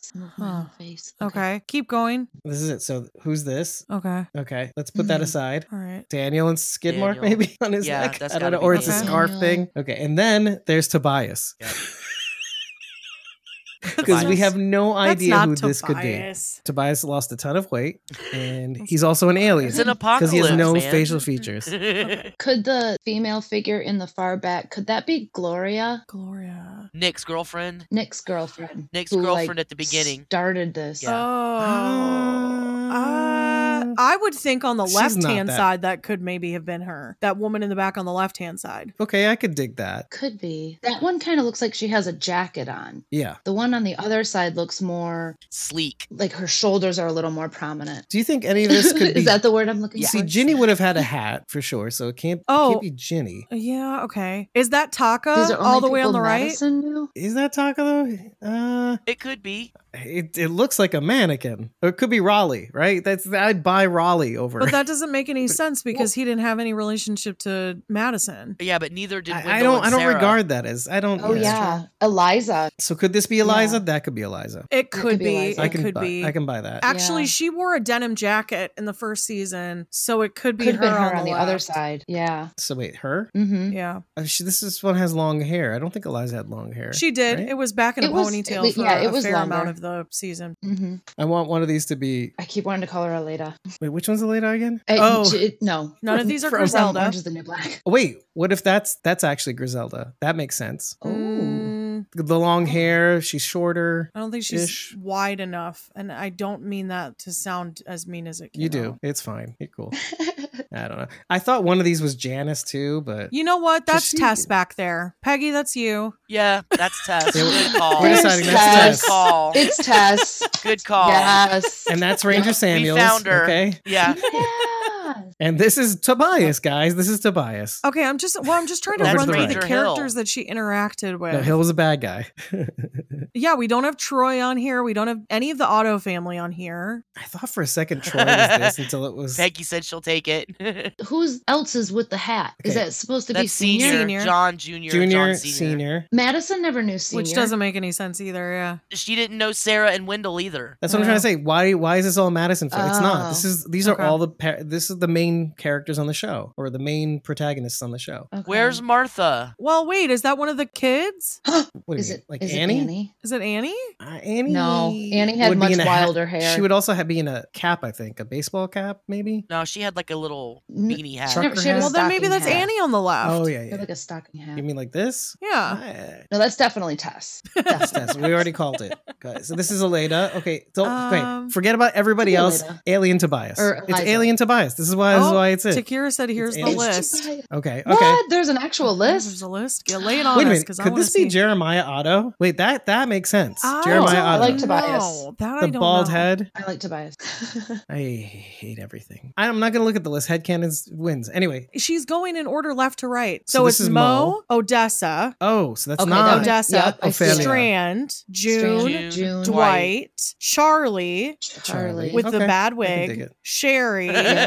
Grace, Travis, Al. Al. Okay. Alycia, Alycia, Madison, Nick. Alycia, Madison, Nick. Morgan. Morgan. Chris. Lucy. Lucy. Yep. John, Wendell, John, Sarah. Wendell, Sarah. John, Wendell, Sarah. John, John Senior. Here we go. Then this is. All right. Who is this one? I know. Okay. Drum roll, please. I know. Lay it on us. Lay it on. Ophelia. Ophelia. Oh, that's Ophelia. This is Wes. Wes. Wes. Wes. It is Wes. That makes oh. sense. I can see it. Okay. I can see that, it. That is He's got the hoodie Wes. on, and his braid, huh? um, yeah. his dreads are pulled back like he wore them. Yeah. Yeah, that is Wes. Yep. With this is Takira, Wes? Where did you get this list? Yeah. This does not look like Wes. No? I mean, I think it looks like Wes. No, I, I think, think it looks like Wes. Wes. Yeah. Mm-hmm. It could be. He had kind of a like a longer face. It's like Strand's mini-me. Oh, then that would make sense. She got I it from Screen Rant. She found that out. Screen okay, well, Rant's been wrong. That's hit or okay? miss then. And they've also been very critical of the series.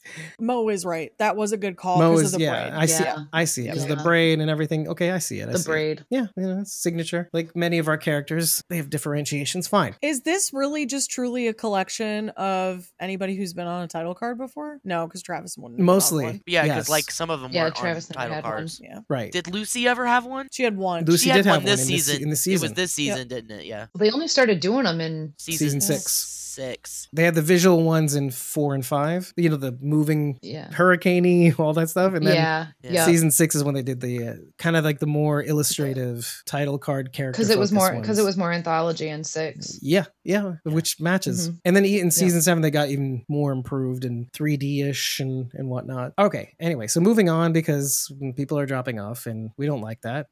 the, the audio podcast is going to be amazing. I don't love when I can see that. Yeah, exactly. The audio podcast is, who is Who is that? Who is that? Who is that?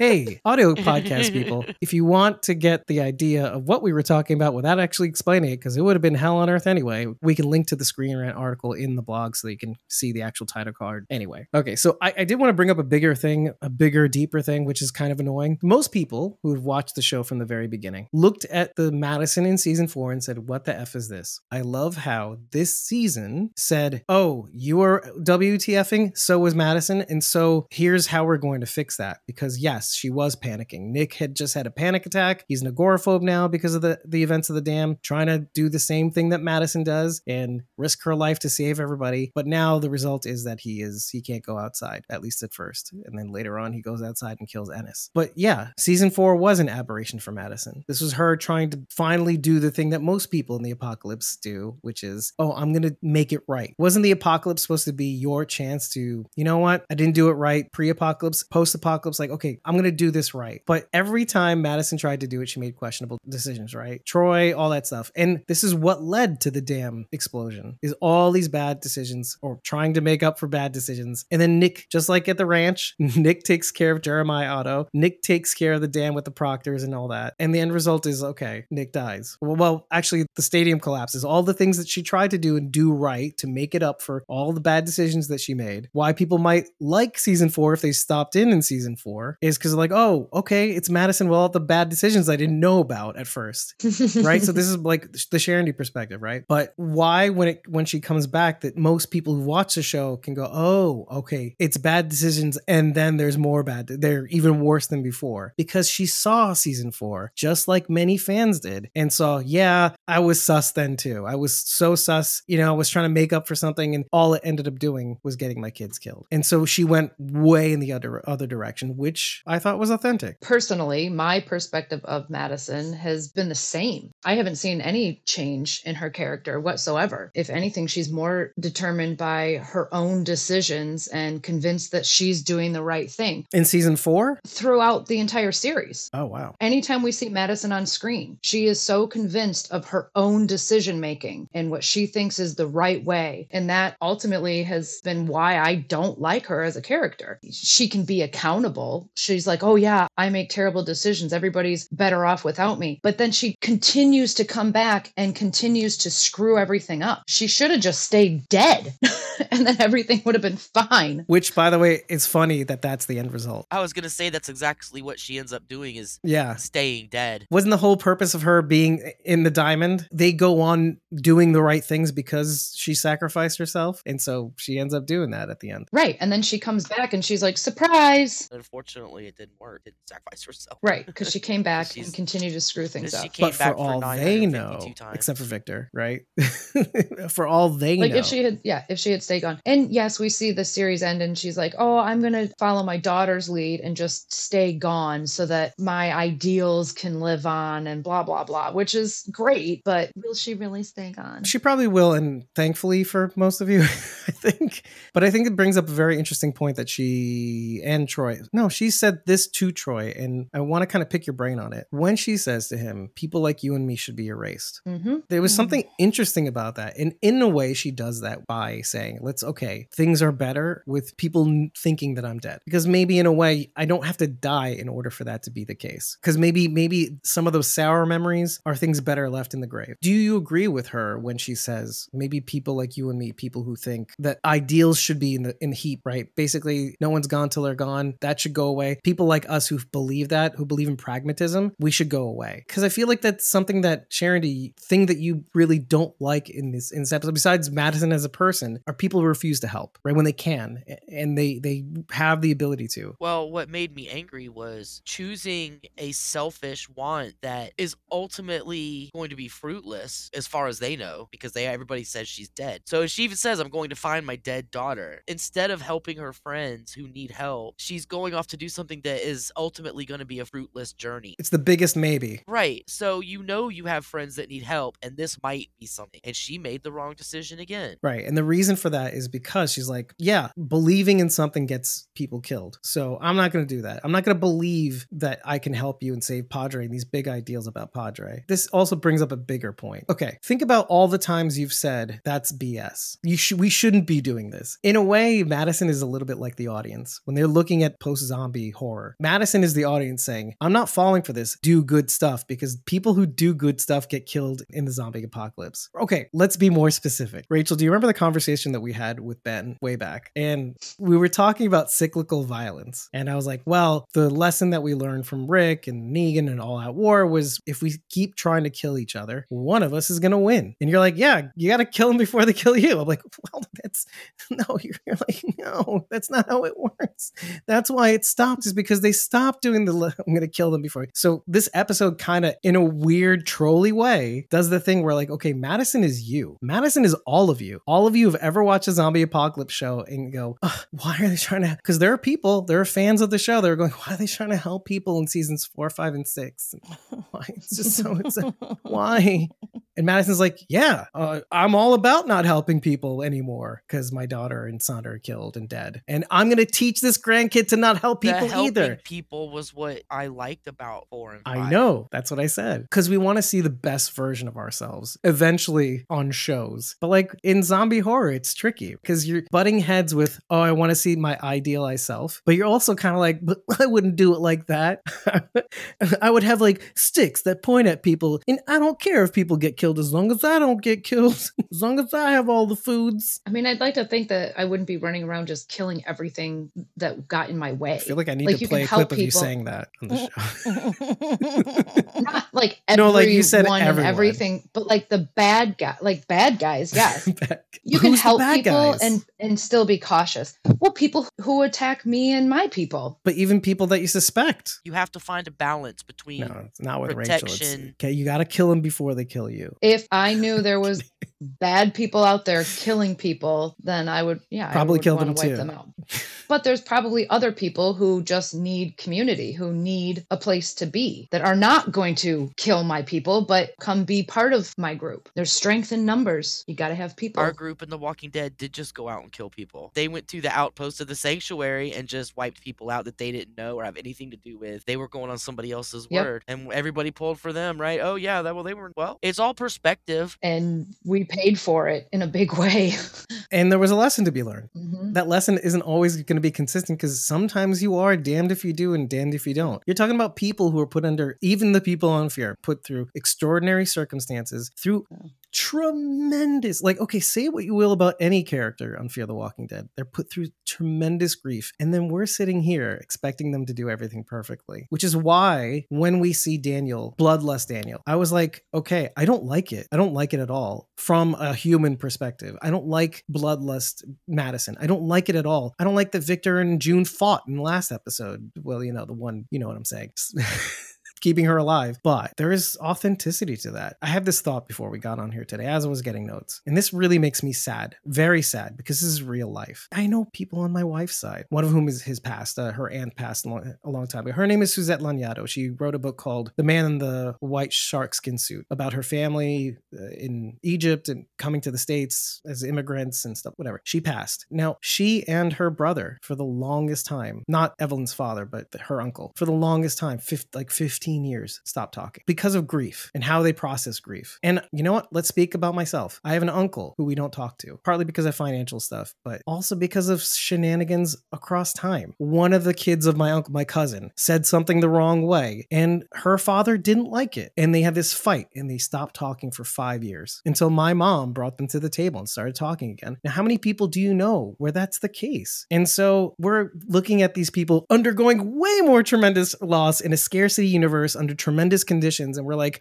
yeah, but Daniel wouldn't do that. He learned from a thing a long time ago. And I'm like, yes, I understand. But to me, what's compelling is that, oh, that's like my uncle. And I don't expect any different from him. I see it. It makes me sad, breaks my heart, but I can see that. I don't like that it's happening, but I like that it's also playing like a riff on what other characters are doing.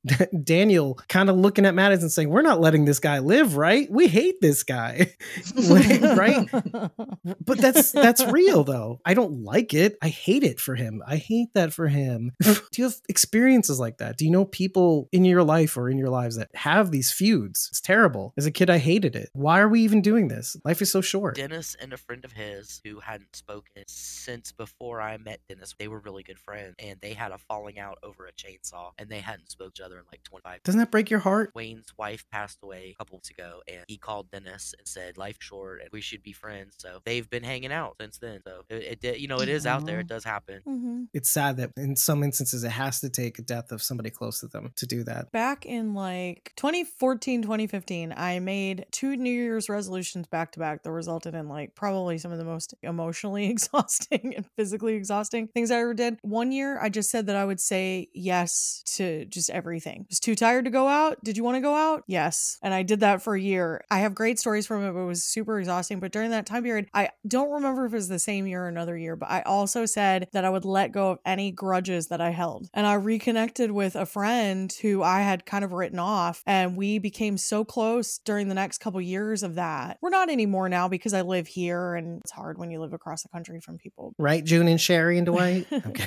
And I wouldn't give that away for anything. I'm so thankful that I did that. And I didn't talk to my dad for eleven years and then we reconnected. And there's a lot that comes into play. So I think chalking it up to like, sometimes you're overreacting or whatever, or life's too short, so just get over it. You can't really chalk it up to that. Right, right, right. There's a lot of stuff at play when that comes up. It's nice when the reconnect happens. It's not going to happen for everybody. Whoever it doesn't happen for has to work through that on their own. Yeah, and Takira's spitting some real truth. I know, I know some of this stuff. She talks about some of that stuff on her TikTok. Yeah. When you have those really real situations, and yeah, it gets close to the level of Daniel and having to face his daughter's killer, essentially. Mm-hmm. It's like we're expecting him to retain all the things that he learned and grew over the years. Like, no, some people backslide and they backslide hard. Think about drug addicts. You always have to stay vigilant. I mean, yes, every day is a gift and one day at a time, but then if they choose not to go back and maintain their sobriety, if they're that hard up, then yeah, they'll fall apart. Daniel's perspective towards Troy completely makes sense to me. I wasn't shocked by that position at all. What shocked me more was the scene with Tracy, where he was okay with taking this rage out on Troy's daughter. That was more shocking to me. But yeah, somebody hurts my kid, set him on fire. Right, right. And Don't Look Back. The Carol with the matches and the Saviors of Rangers mm-hmm. in season nine. Yeah. I want to correct the record really quickly. I was just looking for that article to send it to you with Daniel Sharman. That must not have been been real. I must have been punked on TikTok by someone because I can't find it oh, anywhere. Dang. It sounded like something that so somebody, someone oh, must have made Daniel's, something up. Which, okay, do you want to talk about fine. this? The same thing was said about, oh, Alycia must hate this show, and she like, like no, literally she said the opposite. Alycia, oh, she couldn't wait to get off the yeah. show. Like, no, she loves the show so much that she wanted to direct it. She, if not, she would have been like, okay, phone it in, go home, whatever. She loved it. Who asks for that? It helped her to get where she is. Even if what you work on is like total crap as an actor, if it consumes several years of your life and you're at, interacting with all of these people around you, you're creating all these connections, it doesn't matter. It's like when you work a crappy job, it doesn't matter. The connections are still real. Your time there was still real. It was still time well spent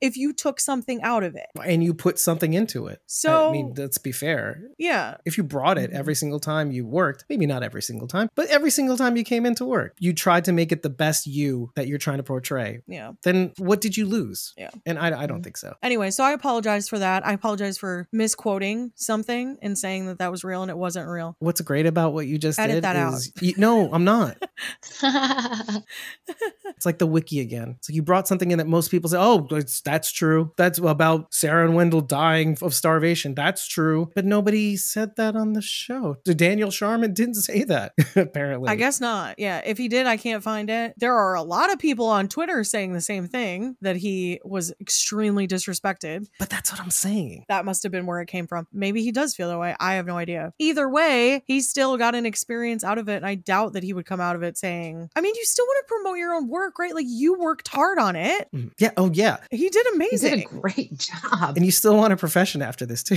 Well, that too. Like exactly. you, well, you're going to burn all your bridges. Nobody's going to hire you anymore. No, you want to be the best version of you that you can bring, to, you know, to whatever vision that they wanted to bring to it. The interview with Phil, he said, if you want to work on a set, don't be a jerk, because people yeah. don't want to work mm-hmm. with jerks. One is exactly what Mikey said. Get rid of those egos. You can't work together. That's what it's going to be like. If your opinion's the only one that matters, it's just not going to work. Because you're holding a baby. You're holding a baby. You have to be gentle with it. Everybody has to take a turn taking care of the baby. Somebody changes the diapers. Somebody feeds the baby. Somebody gives it a bath. Somebody reads it bedtime stories. You know, but if somebody's going to go off the reservation, and is that something that people say anymore? I don't know. But let me edit I, that out. Yeah, I don't know that that is appropriate anymore. But I'm sorry. Mm, I also sit Indian style steals sometimes. The baby from its parents and takes it to Padre. Yeah, exactly. But if they go lone wolf, and anyway, but you get what I'm saying. Like if you over if you overfeed the baby, or if you're like, no, I, you should parent like this. No, you should no. I take cues from the the mom or the director in this case. No, oh, I take cues from this person. Like, okay, so I'm limited to just the diaper changing. Okay, just but you be the best damn diaper changer ever. But no, let me read what G. Wilson says, because I think G. Wilson's is actually Michael Satrazemis, because she's he she. I don't remember if we got her his anyway. G. Wilson says. says I did, yeah I don't know that we were I don't know told. I forgot, it kind of occurred to me. I know this show gets a lot of flack or whatever, but the actors generally enjoy being in each other's company to the point where I get happy watching them enjoy themselves. Big example, Coleman Domingo directed three episodes and was a producer in the past season, where he got to write his own ending essentially. And to your say, she, she spent a lot of time being Alycia Clark, and so you know that person, you know that person being in that person's skin. It's like, why wouldn't you want to elevate that version that you're putting on to the best you can? And yeah, like we were saying before, of course it's a slog, it's a lot, but and you may want to leave because it's a lot, and maybe you want to do other things, totally valid, but you still liked your time there. Maybe it was too much, maybe you wanted to go. Okay, G, see, I had a feeling. I, okay, I knew G. Wilson's, I knew you were of the female persuasion, right? I, I had that just... feeling too, but then I was like, maybe I shouldn't make that assumption out loud. I just, for a moment, you get that feeling that maybe not. Yeah, that's so, happened before where I'm like, oh no, I just said him, and maybe it's not, that person's not a him, and then I just did that. It's like a whole thing. Yeah. I think G. Wilson's, you refer to G. Wilson's as a G. Wilson. Oh, oh Peggy. Oh, we love we you, love Peggy. Thank you, Peggy, for Thank being here. So, so sweet. Peggy, we love you. Thank Peggy you. Says, love listening in while I edit and upload an audition. Have to go now. Love y'all. Oh, I appreciate you. you being here. Don't be a stranger. Yeah. Come stop by. We'll cover other stuff. And we're all looking for Tess in the spinoffs. it might take me a while. Peggy, thank you, because you helped Rachel and I yes. a lot being our first. You kind of babied us through it, and you know, we had nerves and all that, and you put us at ease. And I just want to say thank you, and you always participate with us and you get in on our stuff, so thank you so much. Love you. I hope you have a happy you, Thanksgiving. Happy Thanksgiving. Mwah. And happy the holidays. Merry Christmas. I know you spelled it Christmas, so take care. In, in case we don't see each other sooner. Dave really Dramatic. has a good, he has a good knack of like, just being like, no, you're doing this interview now. Yeah. I don't care if you're nervous or upset or you've never interviewed anybody. You're going to go talk to Alexa Monster. Oh, Rachel and I, yeah. when we did Peggy's, what, three weeks we prepped for that thing? Every night we were like practicing oh, yeah. and That's so going we through the questions. Interviews. Yeah. And who was the agent of chaos? I had two minutes. Who was, well, we had Jenna Fakeman. Yep. That was Jules. And we had, do I say it? Yeah, say it. Oh, the practice rounds. Okay. Do I yeah. say it? Yeah. She was Peggy Thought. Who was Peggy Thought? That was Jules too. Jules helped us prepare for our interviews, and she would be our mock celebrity, and she would always join our room with these funny names depending on who we were interviewing. Let, let me just say that again for the people in the back. Peggy's mock character was Peggy, Peggy Thought. T H O T. Yeah. Should we tell the older people of the audience what a thought is? No. No, look it up on Urban Dictionary no. like yeah. everybody else. T H You can look it up. H O T. The hell over there. Anyway. David. Just couldn't help yourself. Peggy also did Secret Santa with us one year. Yep. She did two characters. Mm-hmm. I don't think she did the second year. She did the first year. She did Carl and Isabel and Al. Isabel? I think Isabel. She did a two and yeah, one. Yeah, it was Isabel. Yeah. And she got another Isabel. one for Al. Remember? Yeah. Another yeah. walkie. Right. It was really I will really have to cute. go around Tenet and shh. So, you know, guys. Well, I think we should all go at some point. I know. It's been a long one. Sure has. My butt hurts from sitting for so long. Our late start was well worth it, though. Oh, it, yeah. yeah. Dave's going to live off this high for like a year. Uh, we're all going to live off this high, but mostly me. It's mainly you and Charity. Again, I was just clinging onto your coattails for dear life. It's like, whoa, it's the Michael Satrazemis I'm along for the ride. I'm part of this. I'm part of this. I'm not part of this. It's going to look a lot like Satrazemis. Like, you guys are all so wonderful and smart. I'm like, I am. Thank you, Mikey. Oh boy. Merry Christmas, guys. That's what you're getting from me this year. And a happy Jew year too. That was, oh, that was a couple months ago. That's Rosh Hashanah, y'all. You know what, Dave? It's so cringy. I'm sad that Rabbi Kessler. Jacob is gone, because I really enjoyed your talks about Judaism. Yeah. Um, yeah. As it pertained to the show, I really learned a lot, and I really enjoyed that aspect. So yes. Thank you for that, Dave, because you know I'm not a religious mm-hmm. person, but I still enjoy learning things about it. So I really enjoyed learning about that, which I had, I mean, I knew nothing about it. So thank you very much for that. I didn't even know some of the concepts yeah. they were even bringing up. That stuff from the Kabbalah. So it was, was kind of cool. It was really cool learning all that stuff. Another thing that I wanted to talk about in this episode while Bridget is still here. Do you know who brought up Ner Tamid just now, like recently? Phil, in his Instagram. He, oh. had, he had one slide with a photo of the stained glass in the synagogue. Mm. And I was like, dude, that was a Aww. seminal moment for us. That was such a great conversation. Sorry, go ahead. The scene between Daniel and Strand in the garage, and Daniel quoted a lot of our episodes where we talk specifically mm-hmm. about how you hate in others what you hate in yourself. And as soon as, yes, yes, Sing as it, soon Dave. as he delivered that line, Sing it, Dave. that was the re- yep. that was the reaction I knew David had while he was watching this episode. I knew as soon as I heard that line, I went, David shit in his pants I said, right now. Oh my God, they're quoting Dave. Yeah. Do you know what? You know what made that way sweeter is I tried to say it on the show, and you're like, "I'm not having it." I'm not having it.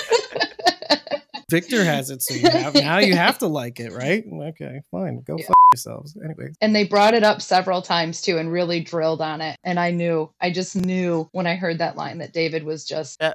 His smile was so big he ran out of cheek. He ran out of cheek. Oh, Dave was like the Leonardo DiCaprio meme where he was pointing at it. By the way, just for the podcast audience, when Rachel said that, I actually ran around the room as yeah. much as best as I could. He's tethered to my headphones. So. the, the, the audio podcast listeners need to know some of these things that I do. They don't see all the hand motions, but they're gonna get this. Oh, from cheek to cheek. They hear us. It was really scary how, in some, in not just that, how I felt like people were listening, or I don't know. It was yeah, really it was eerie. Like some of the things that we had aired as grievances, like some of our frustrations, were all stated during these two episodes, which was yeah. really interesting to and see. And not just us, too. I mean, everybody. We're always that last line of defense because we're like, no, we love these people, and so we will stand up for everything that they do, even though sometimes it's increasingly frustrating and I'm mad.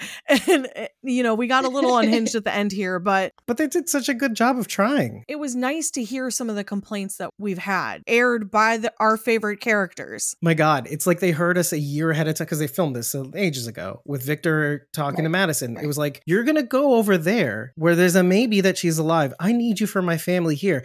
It, but here's the thing. Okay, guys, think about this for just a sec, and I want you to really absorb this. They knew this was going to happen. They boarded this out and they wanted you to feel disgust. Maybe not disgust. Okay, I'm defending her now. But they wanted you to, f- to feel sus about Madison, about why are you so bent on burying Alycia after, first of all, you get a resolution for Nick. That's nice. But like, why are you so obsessed about the dead when they're living here that need your help? And then, of course, she tries, blah, and then gets Charlie killed. And she's like, okay, why am I even bothering? Every time I bother, people get killed and it makes everything worse and whatever. But my point is, they planted this seed. This is good writing. They made you feel a certain way about a character that by the time you get to that ultimate conclusion with Victor, okay, there's a payoff. They're showing in big effect how detrimental or how much she even believes not to help, how deep in she is about not helping, to the point where Tracy's like, okay, you're your daddy and I'm going to kill you so that if someday I meet Alycia, she'll go, yeah, I had to take care of that for you, mom.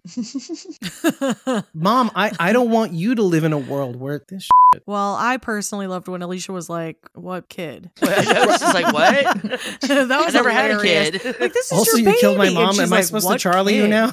Like, am I, am I supposed to? I want to mention what G. Wilson's has said in the chat because, one, I need verification on one thing, but wasn't sure if any of you were up to it or not, but would you guys be down to doing an overall series overview for this show before we have to close everything out, which I think could be really interesting. I, I don't know. We'll have to chat well, about it. We have some first, time. Sharon D would have to go back and watch seasons it's one through three. She would. It's not she true. Gotta. It's not gonna happen. It's it true. Would give you so much more perspective on the Madison. I would love now. To do a rewatch of everything now and kind of come back and talk about I it. I cannot imagine watching three seasons of Madison. There's no way. There is no way I can watch three seasons of her. Here's the thing, though. I don't want to hear the sting. I mention this regularly, oh. and I just you fast forward. You mean the title sequence? Well, it's not even a title.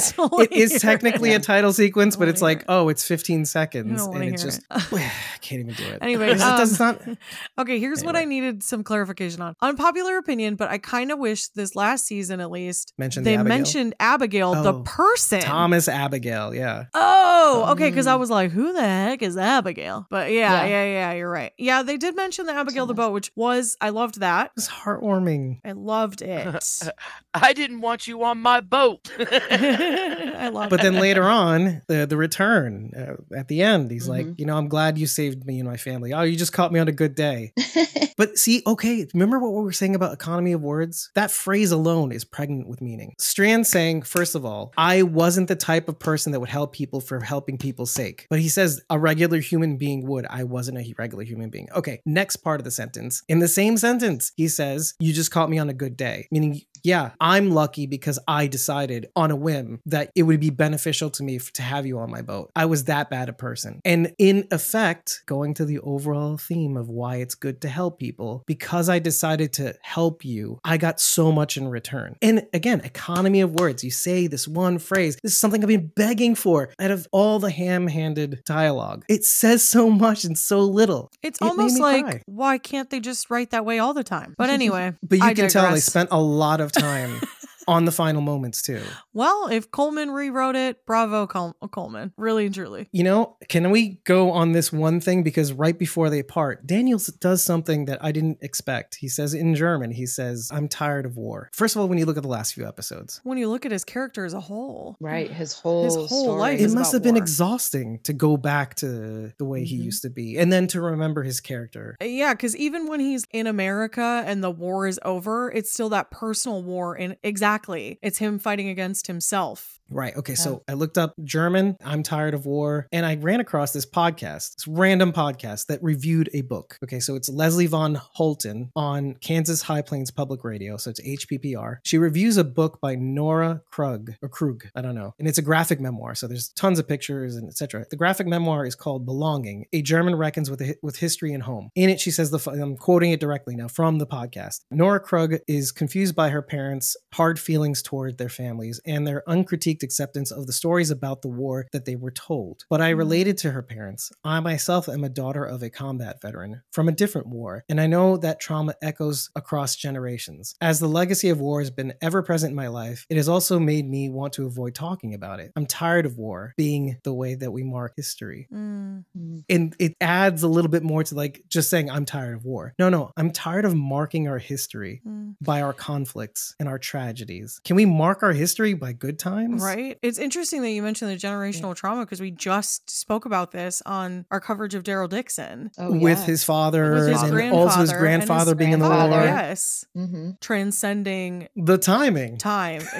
It's like we're in season six. It's incredible. The Walking Dead World Beyond is playing back to back to, uh, which is my trauma, but also the show had played into one another. We saw connections. I just want to talk about Antonella Rose and how kick-ass she was as Tracy. She yeah. brought it. Yeah. She killed it. She was amazing. Tracy, like seriously, after June, Tracy was my favorite character of the second half because she was just such a little spitfire, man. Like, it didn't hurt that she shot Madison in the side, but it's not her fault she didn't die. Yeah, that's shocking. She tried. She tried. I love her for it. And she's so young. She too. is. I mean, yeah. like for all this, the crap that we gave everybody on every show about, well, she's really thirty, but she's playing seven.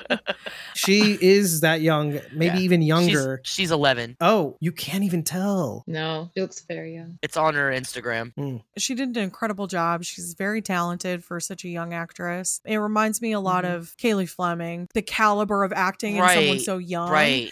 The ability right. to showcase true emotion and a really wide range of emotion in someone who I have assumed has not felt massive trauma in their lives, but is able to, I should hope to showcase yeah. that is really cool. And the snot running down the nose. If you can hold your own against Coleman Domingo in a scene, then yeah. you've got it, dude. I agree. You've got it. I agree. Yeah. And um, she was phenomenal. The part where Stan was talking to her and he was talking to her about faith and she leaned forward and said, my faith, and the way she said it in the R V, I was right? like, oh my yeah. gosh, that was awesome. Just that one line. Mm-hmm. But the way she expressed it was oh, awesome. Also, the R V was supposed to be a callback to the J D R V. Okay, that's oh, what I, I love say. that. Yeah, I, I wanted that so badly to be John Dory Senior Yeah. Oh, John Dory Senior's R V. Yeah. It wasn't, though, because the transmission was destroyed in that one. It's still in Texas. But somebody replaced it. Vultures also showed up in R Vs. And coaches. And yeah, yeah. I feel like we could talk about this for hours and hours and hours and hours. And at some point, we're just going to yeah. have to say, yeah. you know why we don't want this episode you know? to end? Because then it's the end. Because yeah. it's the But end. We'll just have to do a retrospective and then it won't be the end. Yeah. Boom. No, I don't have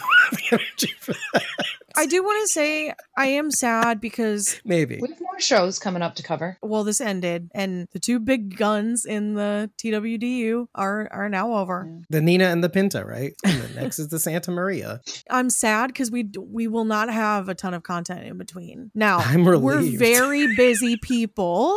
We're very busy people, and we're coming up on the holiday season. So yeah. it's okay. Yeah. We do have our um our charity shebang. At least there's that. Which we should talk about for a hot sec because that's uh- yeah. Now that fear is over, I can turn my attention back to working on the benefit. Yes, and I can finally release the top seven best moments of mes- not is the best moments of fear. Yes, best, best moments, moments, David. David. Moments, David.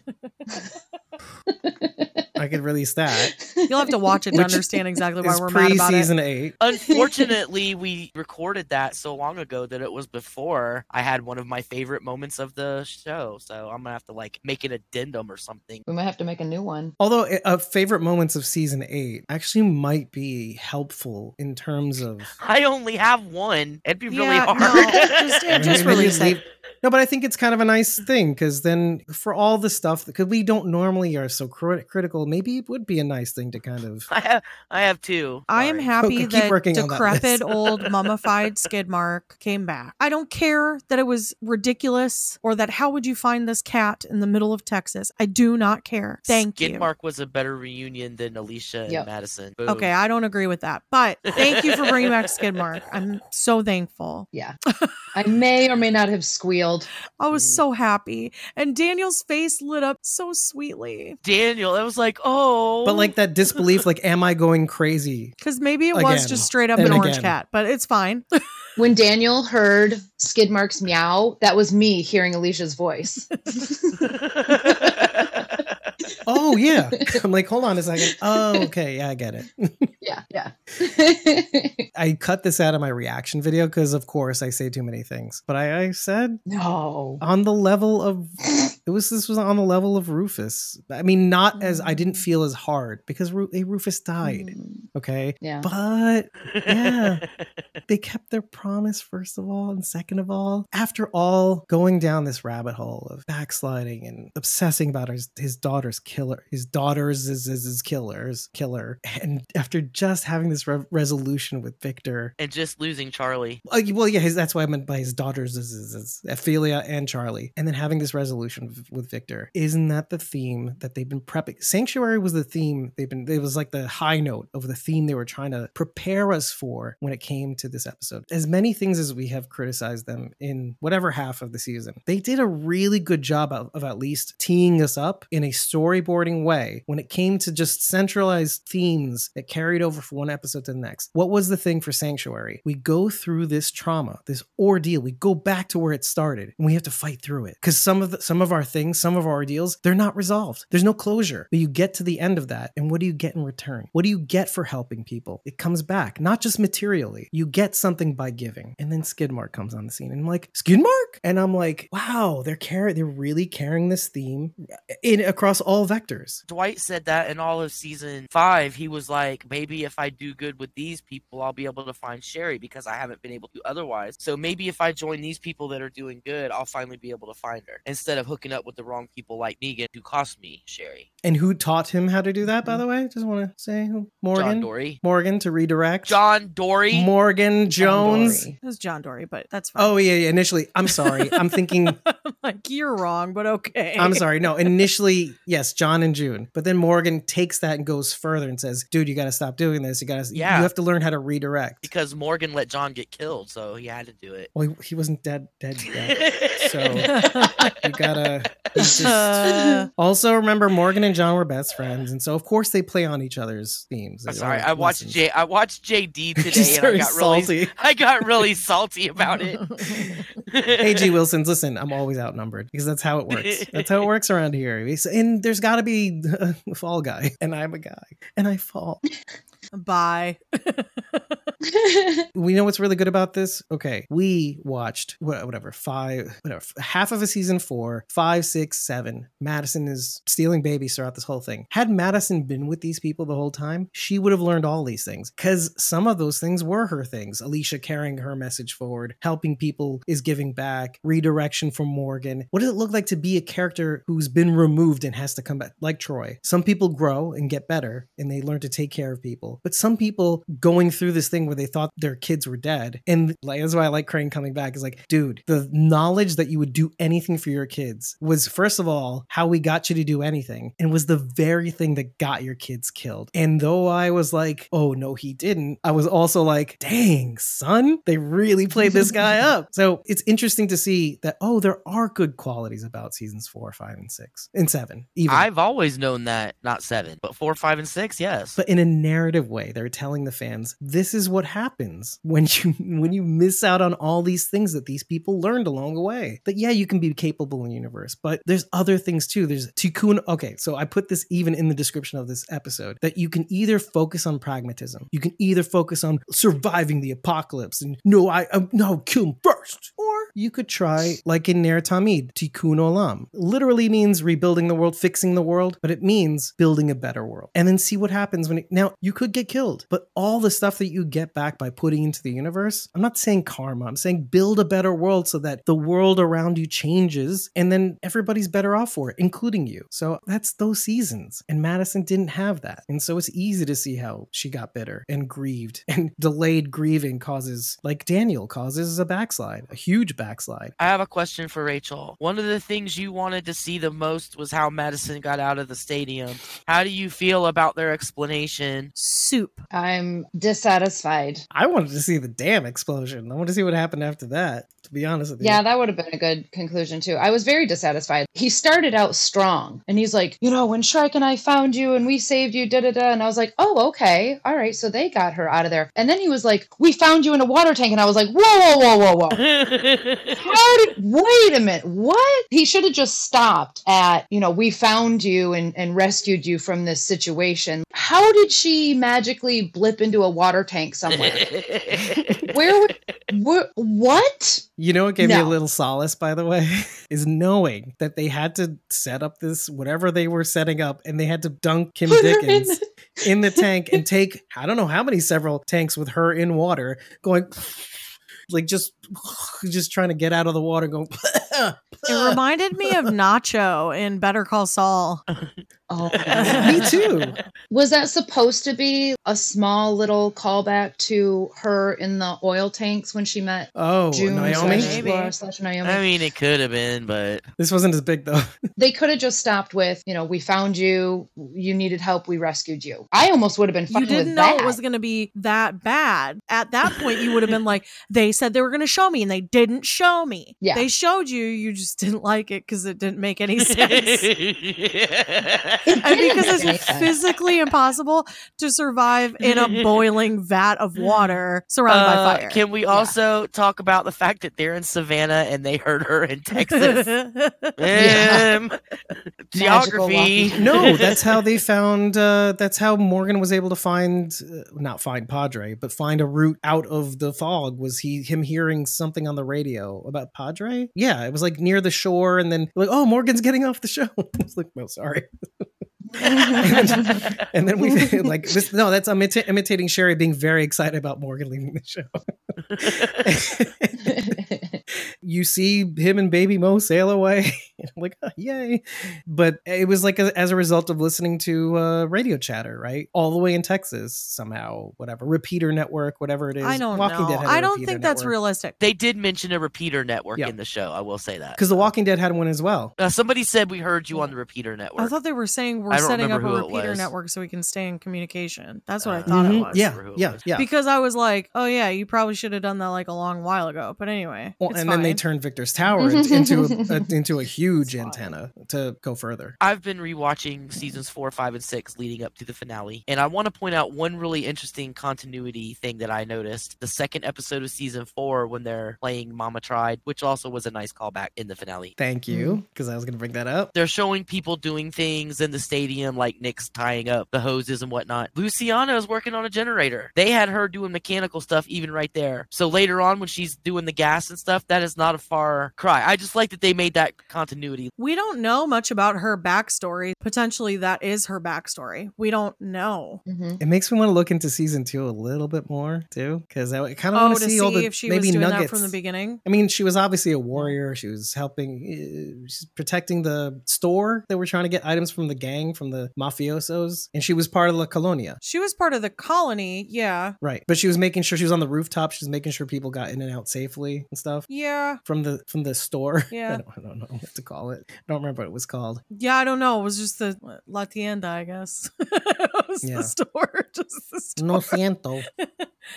Don't like. Before we go, I just want to say a big thank you to everybody. Mm-hmm. Cast, crew, even the writers. I'm sorry. I just said that. Are you calling out Jacob Pinion? And anyway, sorry. fans, I mean, people who've joined us through the past few years, and everybody that we've met, everybody we've talked to, thank you for all of you for being part of this family and letting us be part of the family. Thank you for saving the show, this podcast, because if I wasn't so stubborn, this would have been a huge failure. I would have been talking to myself, hey, let's do an A M A, and it's just me. And I think you would have done just fine. No, here's the thing. If it wasn't for the fact that you... You're, you're wrong. Here's where you're wrong.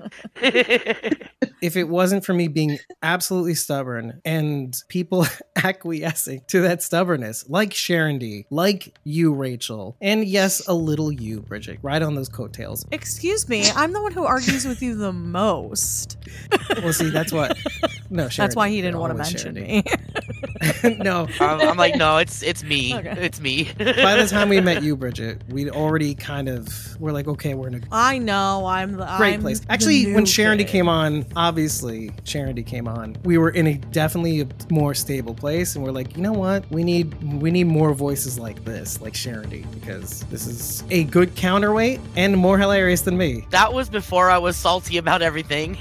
No, you know what's been the best part is like, yes, sometimes salty, yes, sometimes pooping on some things, but funnily, like I do sometimes. But the things that I like the most are when you guys change. Like when Rachel is pooping on something and you're like, but no, I, I kind of like that. And Bridget's like, I like everything. And I'm going to sing in a funny voice. I'm Bridget. And I'll be like, am I going to be the one to poop on this now?